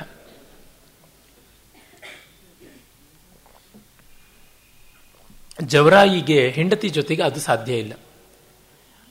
ಮತ್ತೆ ಅವನಾದರೂ ಕೂಡ ಹೆಂಡತಿಗೆ ಆ ರುಚಿ ಬರೆಸುವಂತೆ ಪ್ರಯತ್ನವಾದರೂ ಮಾಡಬೇಕಿತ್ತು, ಅದು ಮಾಡಲಿಲ್ಲ. ಅಂದರೆ ಬದುಕಿನ ಆರಂಭದ ಕಾಲದಲ್ಲಿ ರಿಟೈರ್ಮೆಂಟಿನ ಯೋಚನೆ ಅಂತ ತುಂಬ ಜನ ರಿಟೈರ್ಮೆಂಟಿನ ಒಂದು ಹಣಕ್ಕೆ ತೊಂದರೆ ಇಲ್ಲದಿರುವಂಥ ಯೋಚನೆಯನ್ನೇ ಮಾಡ್ತಾರೆ. ಮನಸ್ಸಿಗೆ ತೊಂದರೆ ಇಲ್ಲದೆ ಇರತಕ್ಕಂಥದ್ದು, ಭಾವನೆಗೆ ತೊಂದರೆ ಇಲ್ಲದೆ ಇರತಕ್ಕಂಥದ್ದನ್ನು ಯೋಚನೆ ಮಾಡೋದಿಲ್ಲ. ಅದು ಬಹಳ ಕಷ್ಟ. ಆ ವಿವರಗಳನ್ನು ಕೂಡ ಕಾದಂಬರಿ ಕೊಡ್ತಾ ಹೋಗುತ್ತೆ. ಮತ್ತು ಜವರಾಯಿಗೆ ಆ ಹೆಣ್ಣಿಗೆ ಸ್ನೇಹ ಬಿಟ್ಟು ಹೋಗ್ಬಿಡುತ್ತೆ, ಮದುವೆಗೆ ಸಾವಿಗೆ ಮುಂಚೆ ಅದು ಬಿಟ್ಟು ಹೋಗುತ್ತೆ. ಅದು ಯಾಕೆ ಬಿಡ್ತು ಅಂತಂದರೆ, ಅವಳು ನಿನ್ನಿಂದ ಒಂದು ಸಂತಾನ ಬೇಕು ಅಂತ ಕೇಳ್ತಾಳೆ. ಅವನು ಒಪ್ಪೋದಿಲ್ಲ ಜವರಾಯಿ, ಮುಪ್ಪಿನ ಸಂತಾನ ಸರಿಯಾಗೋದಿಲ್ಲ ಅಂತ. ಅರೆ, ಅವಳು ಹಠ ಮಾಡ್ತಾಳೆ, ಹಾಗಾಗಿ ಬಿಟ್ಟು ಹೋಗುತ್ತೆ. ಆ ವಿವರಗಳನ್ನು ಕಾಳಪ್ಪ ಅವಳ ಮೂಲಕವಾಗಿ ಕೇಳಿ ತಿಳ್ಕೊಳ್ತಾನೆ. ಅದು ಬಹಳ ಮಾರ್ಮಿಕವಾದದ್ದು. ಅಲ್ಲಿ ಒಂದು ಮಾತು ಬರುತ್ತೆ, ಗಂಡು ಒಂದು ಹೆಣ್ಣನ್ನು ನೋಡಿದಾಗ ಈ ಹೆಣ್ಣಿನಿಂದ ಪಡಬಹುದಾದ ಸುಖ ಎಂಥದ್ದು ಅಂತ ಯೋಚನೆ ಮಾಡ್ತಾನೆ. ಅರೆ, ಹೆಣ್ಣು ಒಂದು ಗಂಡನ್ನು ನೋಡಿದಾಗ ಇವನಿಂದ ಒಂದು ಸಂತಾನವನ್ನು ಪಡೆಯಬಹುದು ಅಂತ ನೋಡ್ತಾಳೆ. ಇಷ್ಟವಾದಾಗ ಒಬ್ಬ ಹೆಣ್ಣು, ಗಂಡು ಸುಖವನ್ನು ನೋಡಿದ್ರೆ ಹೆಣ್ಣು ಸಂತಾನವನ್ನು ನೋಡುತ್ತೆ ಅಂತ. ಅದನ್ನು ಚರ್ಚೆ ಮಾಡಬಹುದೇನೋ, ನನಗೆ ಗೊತ್ತಿಲ್ಲ ಸತ್ಯ ಎಂಥದ್ದು ಅಂತ. ನಾನು ಎರಡೂ ದೃಷ್ಟಿಯಿಂದ ಎಂದು ನೋಡಿಲ್ವಾದ್ರಿಂದ ನನಗೆ ಗೊತ್ತಿಲ್ಲ. ಆದರೆ ಎರಡು ದೃಷ್ಟಿಗಳಲ್ಲಿ ಕಣ್ ಕಾಣಬಲ್ಲವರು ಅಥವಾ ಒಂದು ದೃಷ್ಟಿಯನ್ನಾದರೂ ಪೂರ್ಣವಾಗಿ ಕಂಡಂಥವರು ಪರಸ್ಪರ ಚರ್ಚಿಸಿ ಅದನ್ನು ಬಗೆಹರಿಸಿಕೊಳ್ಳಬಹುದೋ ಮತ್ತಷ್ಟು ಚರ್ಚೆಗೆ ಅವಕಾಶ ಕೊಡಬಹುದೋ ಗೊತ್ತಿಲ್ಲ. ಈ ಥರ ಸೂತ್ರಪ್ರಾಯವಾದ ವಾಕ್ಯಗಳು ಬೇಕಾದಂತೆ ಬರುತ್ತೆ. ರಾಮಸ್ವಾಮಿಯವರು ಹೇಳಿದ್ರಲ್ಲ, ಭೈರಪ್ಪನವರು ತಮ್ಮ ಕಾದಂಬರಿಗಳಲ್ಲಿ ಕಥಾತಂತುವನ್ನು ಕೆಲವೊಮ್ಮೆ ಪಕ್ಕಕ್ಕಿಟ್ಟು ವಿಚಾರವನ್ನು ಚರ್ಚೆ ಮಾಡ್ತಾರೆ. ಆದರೆ ಕಥೆ ಬೆಳೆದೇ ಇರ್ಬೋದು, ಪಾತ್ರಗಳು ಬೆಳೆದಿರುತ್ತೆ. ವಿಚಾರದ ಮೂಲಕ ಪಾತ್ರಗಳು ಬೆಳೀತಾ ಇರ್ತವೆ. ಅದು ನೋಡಿದಾಗ ನಮಗೆ ಗೊತ್ತಾಗುತ್ತೆ, ನಿರಂತರ ರಸೋದ್ಗಾರ ಗರ್ಭ ಸಂದರ್ಭ ನಿರ್ಭರ ಗಿರಃ ಕವಿ ನಾಂ ಸ್ಥಾಸ್ಯಂತಿ ನ ಕಥಾ ಮಾತ್ರ ಮಶ್ರಿತಾ ಅನ್ನುವಂಥದ್ದು ಗೊತ್ತಾಗುತ್ತೆ. ಆತ ಸ್ಟ್ಯಾಂಪ್ ವೆಂಡರ್ ಆಗಿರ್ತಾನೆ ಜವರಾಯಿ. ಸ್ಟ್ಯಾಂಪ್ ವೆಂಡರ್ಗಳು ಸ್ಟ್ಯಾಂಪನ್ನು ಮಾರಿ ಕಮಿಷನ್ ತಗೊಳ್ಳೋದಲ್ಲದೆ ಪತ್ರವನ್ನು ಬರೆದು ಮಾಡುವಂಥದ್ದಿರುತ್ತೆ. ಅದಕ್ಕೆ ಕೆಲವು ರೈಟರ್ಗಳು ಇರ್ತಾರೆ. ಅಲ್ಲಿ ಮತ್ತೊಬ್ಬ ಪತ್ರ ಬರೆಯುವವನು, ಇವನಿಂದಾಗಿ ನನ್ನ ವ್ಯಾಪಾರ ಹೊರಟೋಗ್ತಾ ಇದೆ ಅಂತ ಬಂದು ಸದಾ ಬೈತಾ ಇರ್ತಾನೆ. ಬಹಳ ಇವನಿಗೆ ಬೇಸರ ಆಗಿರುತ್ತೆ. ಇವನ ಸಂಬಂಧದ ಬಗ್ಗೆ ಕೂಡ ತುಂಬ ಕೆಟ್ಟ ಕೆಟ್ಟ ರೀತಿಯಲ್ಲಿ ನಡ್ಕೊಂಡು ಹೆಂಡತಿಗೆಲ್ಲ ಚಾಡಿ ಹೇಳಿಸಿ ಎಲ್ಲ ಮಾಡಿರ್ತಾನೆ. ಅವನ ಬಗ್ಗೆ ತುಂಬ ದ್ವೇಷಗೊಂಡಿರುತ್ತೆ. ಒಂದು ದಿವಸ ಅವನನ್ನು ಹೋಗಿ ಹೊಡಿಬೇಕು ಅಂತ ಅಂದುಕೊಂಡಿರ್ತಾನೆ. ಆವತ್ತು ಅವನು ಸತ್ತೋದ ಅಂತ ಗೊತ್ತಾಗುತ್ತೆ. ಅವನು ಬಟ್ಟ ಬಡತನದಲ್ಲಿರ್ತಾನೆ ಆ ವ್ಯಕ್ತಿ. ಮತ್ತೆ ಮನೆ ತುಂಬ ಸಂತಾನ. ಆ ಕಥೆ ವಿವರ ಬರುತ್ತೆ. ಆ ಬಡತನದಲ್ಲೂ ಹೆಂಡತಿ ಬಸರಾದರೆ ಮಲ್ಲಿಗೆ ಹೂ ತಪ್ಪಿಸೋದಿಲ್ಲ. ಆ ವಿವರಗಳನ್ನು ಇವನು ಯಾಕೆ ಹೀಗೆ ಅಂತಂದರೆ, ನಿಮಗೆ ಗೊತ್ತಿಲ್ಲ ಕಂಡ್ರೆ, ಗಂಡನೇ ಮಕ್ಕಳಾದರೆ ತೊಂದರೆ ಇಲ್ಲ ಅಂದರೆ ಯಾವ ಹೆಂಡತಿ ಬಿಡ್ತಾಳೆ, ಅವಳು ಬಾಳಂತನ ಬಸರತನದಲ್ಲಿ ಮುಂದುವರಿತಾಳೆ ಅಂತ. ಈ ಕಾಲದಲ್ಲಿ ಹೇಗಂತಾರೋ ಗೊತ್ತಿಲ್ಲ. ಅಂದರೆ ಆ ಹಳ್ಳಿ ವಾತಾವರಣ, ಆ ಕಾಲ, ಅದರ ಹಿನ್ನೆಲೆಯಲ್ಲಿ ಇದು ಪ್ರಾಯಶಃ ಇವೆಲ್ಲ ಘಟನೆಗಳು ನಡೀತಕ್ಕಂಥದ್ದು ಅರವತ್ತು ಎಪ್ಪತ್ತರ ದಶಕದ ಆಸುಪಾಸಿನಲ್ಲಿ. ಭೈರಪ್ಪನವರ ಕಾದಂಬರಿಗಳ ಚೌಕಟ್ಟನ್ನು ನಾವು ಹಾಗೆ ನಿರ್ಧಾರ ಮಾಡಿಕೊಳ್ಬೇಕಾಗತ್ತೆ. ಮತ್ತು ಅವನಿಗೆ, ಆ ಒಬ್ಬ ಲೇಖಕನಿಗೆ ಸಿಕ್ಕಾಪಟ್ಟೆ ಮಕ್ಕಳು ಎಲ್ಲ ಇರ್ತಾರೆ. ಅವನು ರೂಪದಿಂದ ಚೆನ್ನಾಗಿರೋದಿಲ್ಲ, ಮಾತಿಂದ ಚೆನ್ನಾಗಿರೋಲ್ಲ, ವರ್ತನೆಯಿಂದ ಚೆನ್ನಾಗಿರೋಲ್ಲ. ಆದರೆ ಅವನ ಶವ ಸಂಸ್ಕಾರಕ್ಕೆ ಜವರಾಯಿ ಹೋಗ್ತಾನೆ. ಅಷ್ಟು ಮಾತ್ರವಲ್ಲ, ಅವನ ಬಗ್ಗೆ ಈಗ ದ್ವೇಷ ಇರೋದಿಲ್ಲ. ಅವನು ಯೋಚನೆ ಮಾಡ್ತಾನೆ, ಸಾವು ಒಬ್ಬ ವ್ಯಕ್ತಿಯ ಮೇಲೆ ನಮಗೆ ಆ ಮುನ್ನ ಇದ್ದಂಥ ದ್ವೇಷ ತಿರಸ್ಕಾರ ಎಲ್ಲವನ್ನೂ ಕಳೆದು ಬಿಡುತ್ತೆ ಅಂತಂದರೆ ಅದು ಏನು ಕರಾಮತ್ತು ಮಾಡಿದ್ದು, ಅದು ಯಾವ ಚಮತ್ಕಾರ, ಯಾವ ಮಾಟ ಅಂತ ನಮಗೂ ಅನಿಸುತ್ತಲ್ವ. ನಾವು ಕೆಲವರನ್ನು ತುಂಬ ದ್ವೇಷಿಸ್ತಾ ಇರ್ತೀವಿ, ತಿರಸ್ಕರಿಸ್ತಾ ಇರ್ತೀವಿ. ಆದರೆ ಅವರು ಸತ್ರು ಅಂತೂ ಗೊತ್ತಾದಾಗ ಒಂದು ಗಂಧದ ಹಾರವನ್ನು, ಒಂದು ಹೂಗುಚ್ಚವನ್ನು ಹಿಡ್ಕೊಂಡು ಹೋಗ್ಬಿಟ್ಟು ಬರ್ತೀವಿ. ಶಿಷ್ಟಾಚಾರಕ್ಕಾದರೂ ಮಾತಾಡಿ ಬರ್ತೀವಿ. ರಾಜಕೀಯ ವ್ಯಕ್ತಿಗಳಂತೂ ಜಿದ್ದಾ ಜಿದ್ದಿ ಬೈತಾ ಇರ್ತಾರೆ. ಆದರೆ ಟಿ ವಿ ಮೇಲೆ ಮಾತ್ರ ತುಂಬಲಾರದ ನಷ್ಟ, ದಿಗ್ಭ್ರಮೆ, ಈ ಶಬ್ದಗಳು ಇದ್ದೇ ಇರ್ತವೆ. ಜವರಾಯಿಗೆ ಆಗಿ ಹಿಪೋಕ್ರಸಿ ಇಲ್ಲ, ಆ ಕಾಪಟ್ಯ ಇಲ್ಲ. ಆದರೆ ಪ್ರಾಮಾಣಿಕವಾಗಿ ಅವನಿಗೆ ಅವನ ಮೇಲೆ ದ್ವೇಷ ಬರ್ತಾ ಇಲ್ಲ, ಜಿಹಾಸೆಯೂ ಇಲ್ಲ. ಒಂದು ರೀತಿ ಶಾಕ್ ಅಂದರೆ, ಸಾವು ಒಬ್ಬ ವ್ಯಕ್ತಿಯನ್ನು ಸರಿ ಮಾಡಿಬಿಡುತ್ತಾ ಅಥವಾ ಒಬ್ಬ ವ್ಯಕ್ತಿಯ ಬಗೆಗಿನ ಚಿತ್ರಣವನ್ನು ಸರಿ ಮಾಡಿಬಿಡುತ್ತಾ ಅಂತ ಆ ಕಡೆ ಕೂಡ ಆಲೋಚನೆಯನ್ನು ತರ್ತಾ ಹೋಗುತ್ತೆ. ಮತ್ತೆ ಇನ್ನೂ ಹಲವು ವಿವರಗಳು ಇಲ್ಲಿ ಬರ್ತವೆ. ಅದು ಶ್ರಾದ್ದಕ್ಕೆ ಸಂಬಂಧಪಟ್ಟದ್ದು. ಶ್ರಾದ್ದ ಅಂದರೆ ಏನು, ಶ್ರಾದ್ದದಲ್ಲಿ ಬರುವ ಮಂತ್ರಗಳ ಸ್ವಾರಸ್ಯ ಎಂಥದ್ದು, ಮಗ ಶ್ರಾದ್ದ ಮಾಡಬೇಕೇ ಬೇಡವೆ, ಮಾಡ್ತಾನ, ಮತ್ತು ಬದುಕಿದ್ದಾಗಲೇ ಚೆನ್ನಾಗಿ ನೋಡದೇ ಇದ್ದವರು ಸತ್ತಾಗ ನೋಡ್ತಾರ, ನೋಡಿದ್ರೆ ಎಷ್ಟು. ಕುಮಾರ ತಂದೆಗೇನು ಸಹಾಯ ಮಾಡಲಿಲ್ಲ. ಅವನು ಎಲ್ಲಿ ತಂದೆ ತಾಯಿಗಳು ತಮಗೆ ಭಾರ ಆಗ್ಬಿಡ್ತಾರೋ ಅನ್ನುವಂತೆ ಜಾಣ್ಮೆಯಿಂದ ವರ್ತಿಸ್ತಾ. ಅವನ ಹೆಂಡತಿ ಮಾಲತಿಯು ಹಾಗೆ ಮಾಡಿದ್ಲು. ಆದರೆ ಸತ್ತ ಮೇಲೆ ಅದುವರೆಗೂ ಹೆನ್ಪೆಕ್ಕಡಂತ ಇದ್ದ ಈ ಗಂಡ ಕುಕ್ಕುಟ ಕುಕ್ಕಿತ ಅಂತ ಕರಿಬೋದಾ ಅಥವಾ ಕುಕ್ಕುಟಿ ಕುಕ್ಕಿತ ಅಂತ ಕರಿಬೇಕೆ, ಅರಿಸಮಾಸ ಗೊತ್ತಿಲ್ಲ. ಮಾಲತಿ ಎದುರಿಗೆ ಮಿಸುಕಾಡದೇ ಇದ್ದವನು ಈಗ ಮಾಲತಿ ಮೇಲೆ ದೌರ್ಜನ್ಯ ಮಾಡೋದಕ್ಕೆ ಶುರು ಮಾಡಿಬಿಡ್ತಾನೆ. ಎಲ್ಲಿಂದಲೋ ಒಂದು ಕಡೆ ಅವನು ಮನೆ ಫ್ರಿಜ್ಜನ್ನೇ ಮಾರಿಬಿಡ್ತಾನೆ. ಇನ್ನೆಲ್ಲೋ ಸಾಲದ್ದು ಅಂತ ವ್ಯವಸ್ಥೆ ಮಾಡ್ಕೊಂಡು ಬರ್ತಾನೆ. ಸಾವಿರಾರು ರೂಪಾಯಿ ತಂದುಬಿಟ್ಟು ತಂದೆಯ ಶ್ರಾದ್ದವನ್ನು ಅದ್ಭುತವಾಗಿ ಮಾಡ್ತಾನೆ. ಸತ್ತಿದ್ದ ದಿವಸ ಕೇಶ ಮುಂಡನ ಮಾಡಿಸ್ಕೊಂತಂದರೆ ಇಲ್ಲ, ಆಫೀಸ್ನಲ್ಲೆಲ್ಲ ತೊಂದರೆ ಆಗುತ್ತೆ ಎಂದವನು ಕಡೆಗೆ ಹತ್ತನೇ ದಿವಸ ಮಾಡಿಸ್ಕೊಂಡು ಇವತ್ತು ಮಾಡಿಸ್ಕೊಂಡ್ರೆ ಇನ್ನೂ ಶ್ರೇಷ್ಠವಂತೆ, ಇನ್ನೂ ಒಳ್ಳೆಯದಾಗುತ್ತಂತೆ, ಶ್ರೇಯಸ್ಸಂತೆ ಅಂತ ಹೇಳ್ತಾನೆ. ಮತ್ತು ವೈಭವದಿಂದ ಶ್ರಾದ್ದ ಮಾಡ್ತಾನೆ. ನಾವು ಲೋಕದಲ್ಲಿ ನೋಡ್ತೀವಿ, ಅವರು ಕಪಟ ಅಂತ ಮಾಡಿರೋದಿಲ್ಲ, ಬದುಕಿದ್ದಾಗ ಮಾತ್ರ ಕೇಳಿರೋದಿಲ್ಲ. ಅಂದರೆ ಜವರಾಯಿ ಆ ಮತ್ತೊಬ್ಬ ತನ್ನ ಜೊತೆಗಾರನ ಸಾವಿನಿಂದ ಯಾವ ಥರ ಅವನ ಮೇಲಿದ್ದಂಥ ದ್ವೇಷವನ್ನು ಕರಗಿಸಿಕೊಂಡು ಬಿಟ್ಟ. ಇಲ್ಲಿ ತಂದೆ ಮೇಲಿರ್ತಕ್ಕಂಥ ಒಂದು ದ್ವೇಷವೋ ಅಥವಾ ರೋಷವೋ ತಿರಸ್ಕಾರವೋ ಹೋಗ್ಬಿಡುತ್ತೆ. ಯಾಕೆ ಅವರಿಂದ ಬಂದು ಬದುಕು ಬರೋದಿಲ್ಲ, ಮತ್ತೆ ಜವಾಬ್ದಾರಿ ಇರೋಲ್ಲ ಅಂತ. ಆಗ ಆ ಥರ ಕೂಡ ನಾವು ಅಗ್ಗವಾಗಿ ನೋಡಬೇಕಾಗಿಲ್ಲ, ಅನುಮಾನಿಸಬೇಕಾಗಿಲ್ಲ. ಪ್ರಾಮಾಣಿಕವಾಗಿ ಅವ್ರಿಗೆ ಅನಿಸಿರ್ಬೋದು. ಅದನ್ನಿಲ್ಲ ಅನ್ನೋಕ್ಕಾಗೋಲ್ಲ. ಕುಮಾರನಿಗೆ ಶ್ರದ್ಧೆಯಿಂದಲೇ ಶ್ರದ್ಧಾ ಮಾಡಬೇಕು ಅಂತ ಅನಿಸಿರ್ಬೋದು. ನನ್ನ ದೃಷ್ಟಿನಲ್ಲಿ ಅಂಥ ಶ್ರಾದ್ದಕ್ಕೆ ಬೆಲೆ ಇಲ್ಲ ಅಂತ ನಾನು ಹೇಳ್ಬೋದು, ಆದರೆ ಅವನ ದೃಷ್ಟಿನಲ್ಲಿ ಅದು ತಂದೆಗೇ ತಲುಪುತ್ತೆ ಅಂತ ಇದ್ದಿರ್ಬೋದಲ್ವ. ಹೀಗೆ ಕಂಡಾಗ ನಮಗೆ ಗೊತ್ತಾಗುತ್ತೆ ಸಾವು ಏನೆಲ್ಲ ಬದಲಾವಣೆಯನ್ನು ಬೇರೆ ವ್ಯಕ್ತಿಗಳಲ್ಲಿ ತರಬಲ್ಲದು ಅಂತ. ಸತ್ತವನಲ್ಲಿ ಏನೂ ಬದಲಾವಣೆ ತರದೇ ಹೋಗ್ಬೋದು, ಅಥವಾ ತಂದಿದ್ದರೆ ನಮಗೆ ಗೋಚರವಾಗದೇ ಇರಬಹುದು. ಆದರೆ ಬದುಕಿದವರಲ್ಲಿ ಒಂದು ಸಾವು ಬದಲಾವಣೆ ತರುತ್ತೆ ಅಂದರೆ ಅದರ ಮೌಲ್ಯ ಎಂಥದ್ದು. ಹೀಗಿರುವ ಆಲೋಚನೆಗಳನ್ನು ಮಾಡಿಸ್ತಾರೆ. ಕಥೆ ಓಡುವುದೇ ಇಲ್ಲ ಅಂತನಬೇಕು. ಯಾಕೆಂದರೆ ಕತೆ ಅಷ್ಟು ಕೂಡ ನಡೆಯೋದು ಎಷ್ಟರೊಳಗೆ, ಸಾವಿನ ದಿವಸದಿಂದ ವೈಕುಂಠ ಸಮಾರಾಧನೆಯವರೆಗೂ ಅಷ್ಟೇ. ಅಂದರೆ ಎಲ್ಲ ಒಂದು ಹತ್ತು ಹನ್ನೆರಡು ದಿವಸಗಳ ಕಥೆ. ಅದರಲ್ಲಿ ಬರ್ತಕ್ಕಂಥ ಆಲೋಚನೆ ಇದೆಯಲ್ಲ, ಅದು ಬಹಳ ಅದ್ಭುತ. ಈ ಕುಮಾರ ತಾನು ತನ್ನ ಹೆಂಡತಿಗಾಗಿ ಯಾಕೆ ಅಷ್ಟು ಹೆದರ್ಕೊಂಡಿದ್ದು, ಅಷ್ಟು ಬಲಿಬಿದ್ದದ್ದು, ಮತ್ತು ತನ್ನ ತಂಗಿಯನ್ನು ತಮ್ಮನನ್ನು ಯಾಕೆ ಗಮನಿಸದೆ ಹೋದ ಅನ್ನುವಂಥ ವಿವರಗಳು ಬಂದಾಗ, ಲೋಕದಲ್ಲಿ ಆಗುವುದು ಇಂಥದ್ದು ನೋಡಿದಾಗ ಅಲ್ಲಿ ಬರುತ್ತೆ, ಅವರ ಊಟ ಅರ್ಧ ಸಾಗಿದ್ದಾಗ ತಮ್ಮ ಮನಸ್ಸಿನ ಮೇಲೆ ಕೆಳಗಾಗುತ್ತಿದ್ದ ಪ್ರಶ್ನೆಗೆ ಉತ್ತರ ಹೊಳೆಯಿತು. ಮೈಥುನ ಸಂಬಂಧ ಅಂತಃಕರಣವನ್ನು ಹತ್ತಿರ ತರುವಷ್ಟು ಬೆನ್ನಲ್ಲಿ ಬಿದ್ದ ಸಂಬಂಧ ತರಲು ಸಾಧ್ಯವಿಲ್ಲ ಅಂತ. ಇದು ಹೌದೋ ಅಲ್ವೋ ಅಭಿಜ್ಞರು ಅನುಭವಸ್ಥರು ಹೇಳಬೇಕಾದದ್ದು. ಆದರೆ ನನ್ನ ಒಬ್ಬರು ಸ್ನೇಹಿತರು ಹೇಳಿದರು, ಒಬ್ಬರೆದುರಿಗೆ ನಗ್ನವಾದಾಗ ಇನ್ಹಿಬಿಷನ್ಸ್ ಹೊಟ್ಟೋಗ್ಬಿಡುತ್ತೆ ಅನಿಸುತ್ತೆ, ಎದುರಾಡೋದು ಕಷ್ಟ ಆಗುತ್ತೆ ಅನಿಸುತ್ತೆ. ಎಷ್ಟೋ ಬಾರಿ ಗಂಡನಿಗೆ ಹೆಂಡತಿ, ಹೆಂಡತಿಗೆ ಗಂಡ ಎದುರಾಡೋದಕ್ಕೆ ಆಗದೆ ಹೋಗುವುದು ಈ ದೃಷ್ಟಿಯಿಂದನಾ ಅಂತ ಹೇಳಿದರು. ಅವರು ಕೌಟುಂಬಿಕರು, ಸಾಹಿತ್ಯ ಓದಿದವರು, ಒಳ್ಳೆ ಸಂಸ್ಕಾರವಂತರು. ಹಾಗಾಗಿ ಇಂಥವೆಲ್ಲ ಆಲೋಚನೆ ಮಾಡಬೇಕಾಗತ್ತೆ. ಅಂದರೆ ಅವಳು ತಲೆಗೆ ಮದ್ದು ತಿಕ್ಬಿಟ್ಲು, ಮಂಕುಬೂದಿ ಎರಚಿಬಿಟ್ಲು, ಮಗನ ಹಾರಿಸ್ಕೊಂಡು ಹೊರಟೋಗ್ಬಿಟ್ಲು ಅಂತ ಅನ್ನುವಂಥದ್ದು. ಹೀಗೆಷ್ಟೋ ಜನ ತಾಯಂದರು ತಂದೆಯರು ತಮ್ಮ ಮಗ ಕೈಜಾರಿ ಹೋದ ಅಂತ ಹೇಳ್ಕೊಳ್ತಕ್ಕಂಥದ್ದು.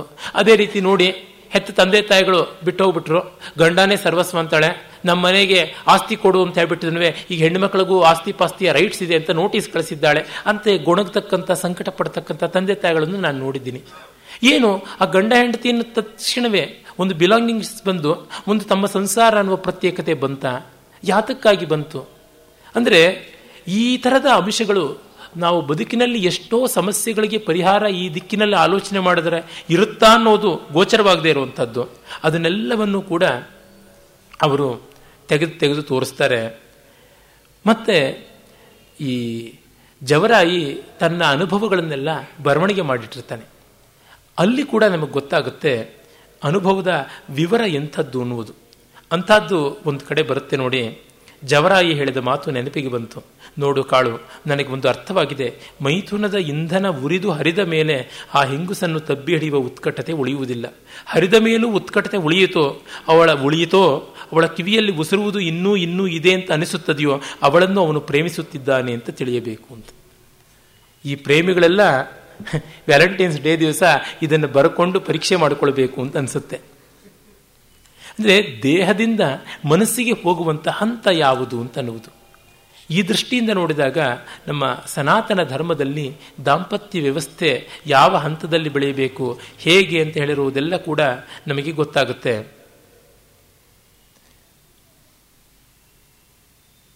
ಮತ್ತೆ ಒಂದು ಮಾತು ಬರುತ್ತೆ, ಸುತ್ತ ಆಕ್ರಮಿಸಿರುವ ಸಾವಿನ ಪ್ರಜ್ಞೆಯ ನಡುವೆ ಅದೇ ಪ್ರಜ್ಞೆ ಇರುವ ಒಬ್ಬ ವ್ಯಕ್ತಿ ನಮ್ಮನ್ನು ಪ್ರೀತಿಸಿದರೆ ಸಿಕ್ಕುವ ಅರ್ಥ ಆಧಾರ ಜೀವನದ ಬೇರೆ ಯಾವ ವಿಧದಲ್ಲಿ ಸಿಕ್ಕಲು ಸಾಧ್ಯ. ಕಾಳಪ್ಪನಿಗೆ ಅನಿಸೋದು. ಕಾಳಪ್ಪನೂ ಸಾವಿನ ಬಗ್ಗೆ ಯೋಚನೆ ಮಾಡ್ತಾ ಇದ್ದ.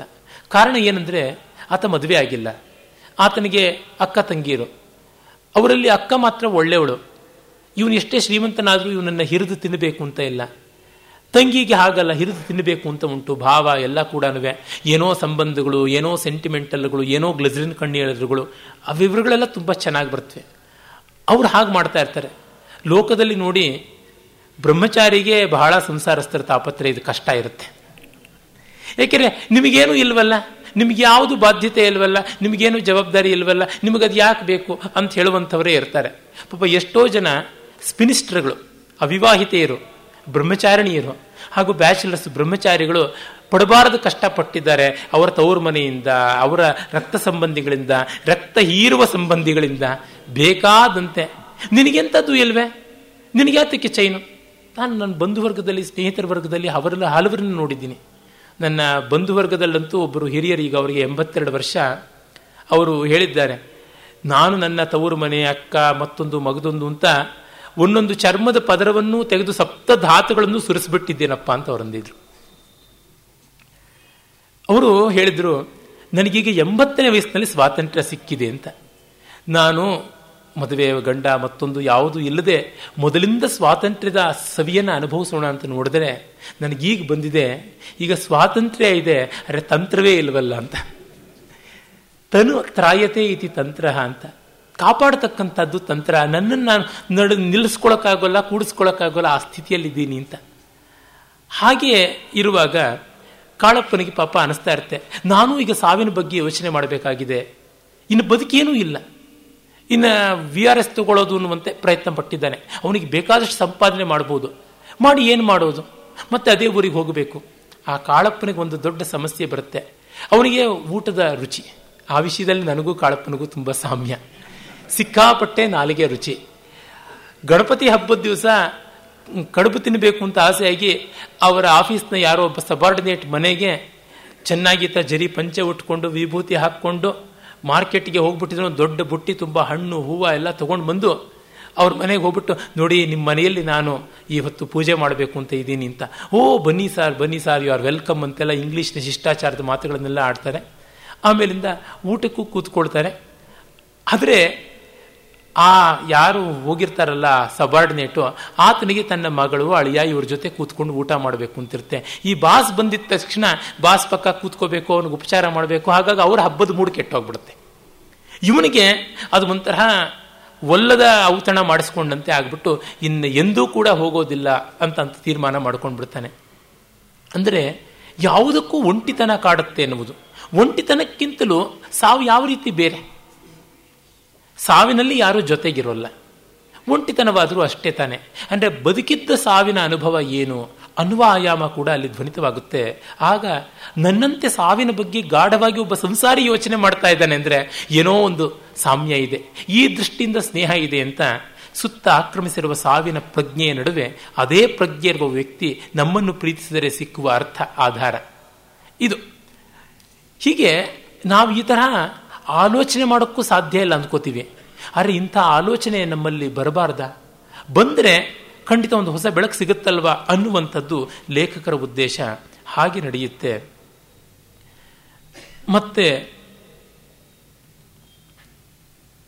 ಇನ್ನೊಂದು ಕಾಳಪ್ಪನವರ ಒಂದು ವಿಶ್ಲೇಷಣೆ ಬರುತ್ತೆ. ತನ್ನದೆಂಬ ಸಂಸಾರ ಮಕ್ಕಳಿಲ್ಲದ ಅವರಿಗೆ ಯಾವ ಮಕ್ಕಳಲ್ಲಾದರೂ ಸಹಜ ಮುಕ್ತ ಪ್ರೀತಿ ಉಕ್ಕುತ್ತದೇನೋ, ತಮ್ಮದೇ ಸಂಸಾರದಲ್ಲಿ ತಾವು ಹುಟ್ಟಿಸಿದ ಮಕ್ಕಳಿಗೆ ಭಾವನೆಯನ್ನೆಲ್ಲ ಸುರಿದುಕೊಂಡಿರುವ ಇವರಿಗೆ ಬೇರೆ ಮಕ್ಕಳನ್ನು ಸಹಜವಾಗಿ ಪ್ರೀತಿಸುವ ಶಕ್ತಿ ನಷ್ಟವಾಗಿದೆಯೋ ಏನೋ ಅಂತ. ಆ ವನಜಮ್ಮ ಅನ್ನುವ ನರ್ಸು ಆಕೆ ಕಾಳಪ್ಪನವ್ರನ್ನ ಕಂಡು ಹೇಳ್ಕೊಳ್ಳೋದು. ಆಕೆಗೆ ಒಂದು ಹೆಣ್ಣು ಮಗು ಇರುತ್ತೆ.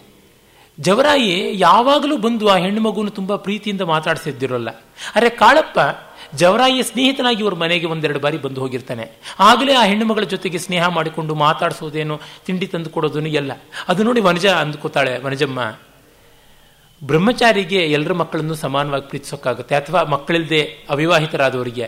ವಿವಾಹಿತರಾದವರಿಗೆ ಎಷ್ಟೇ ಆಗಲಿ ತಮ್ಮ ಮಕ್ಕಳದು ಒಂದು ಪಕ್ಕ ಅದು ಮೇಲು ಅಂತಲೇ ಆ ಒಂದು ರಿಸರ್ವೇಷನ್ನಿನ ಕಾರ್ನರ್ ಇರುತ್ತಾ ಅಂತ. ಅಂದರೆ ಇದೆಲ್ಲ ಎಷ್ಟು ಬೇಕಾದರೂ ಆಲೋಚನೆ ಮಾಡಬಹುದಾದಂಥದ್ದು ಅಂತ.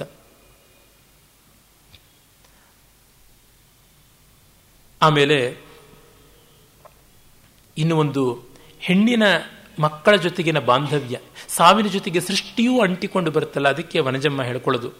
ಅವಳು ಬರ್ಕೊಂಡಿರ್ತಾಳೆ, ಮಕ್ಕಳನ್ನು ಹೆರುವ ಕೆಲಸ ಹಿಂಗಸಿನದು. ಗರ್ಭಧರಿಸಿ ಹೊಟ್ಟೆಯಲ್ಲಿಟ್ಟು ಒಂಬತ್ತು ತಿಂಗಳು ಹೊತ್ತು ಹೆತ್ತು ಮಗುವನ್ನು ಸೃಷ್ಟಿಸಿ ಹಾಲು ಕೊಟ್ಟು, ಅಂದರೆ ಹೊಟ್ಟೆಯಲ್ಲಿಟ್ಟುಕೊಳ್ಳುವ ಹೊರ ವಿಸ್ತರಣೆಯ ಅವಧಿ ಇದು.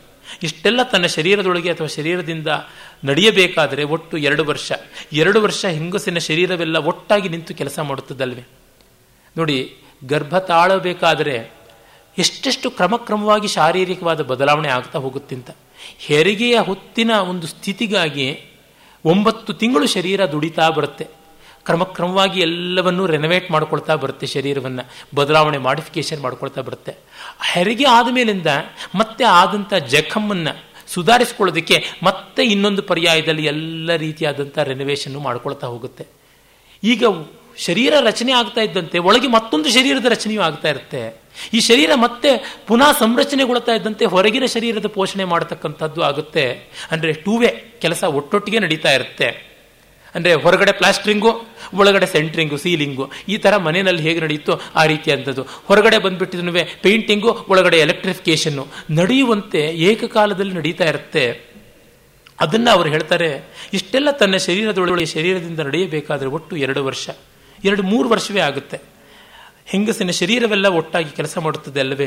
ಈ ಸಮಗ್ರ ಕ್ರಿಯೆ ಪ್ರಯತ್ನಕ್ಕೆ ಹೋಲಿಸಿದರೆ ಗಂಡಸಿನ ಕ್ರಿಯೆಯ ಪ್ರಮಾಣವೆಷ್ಟು? ಏನೂ ಮಾಡಲಾಗದ, ಏನೂ ಮಾಡದ ನಿಷ್ಕ್ರಿಯತೆ ಅಲ್ಲವೇ ಅಂತಂತಾರೆ. ಇದನ್ನು ನೋಡಿದಾಗ ಹೆಣ್ಣಿನ ಬಗ್ಗೆ ನಮಗೆ ಗೌರವ ಬರಬೇಕು, ಭಕ್ತಿ ಬರಬೇಕು, ಶ್ರದ್ಧೆ ಬರಬೇಕು, ಅದನ್ನು ಹೇಳ್ತಾರೆ.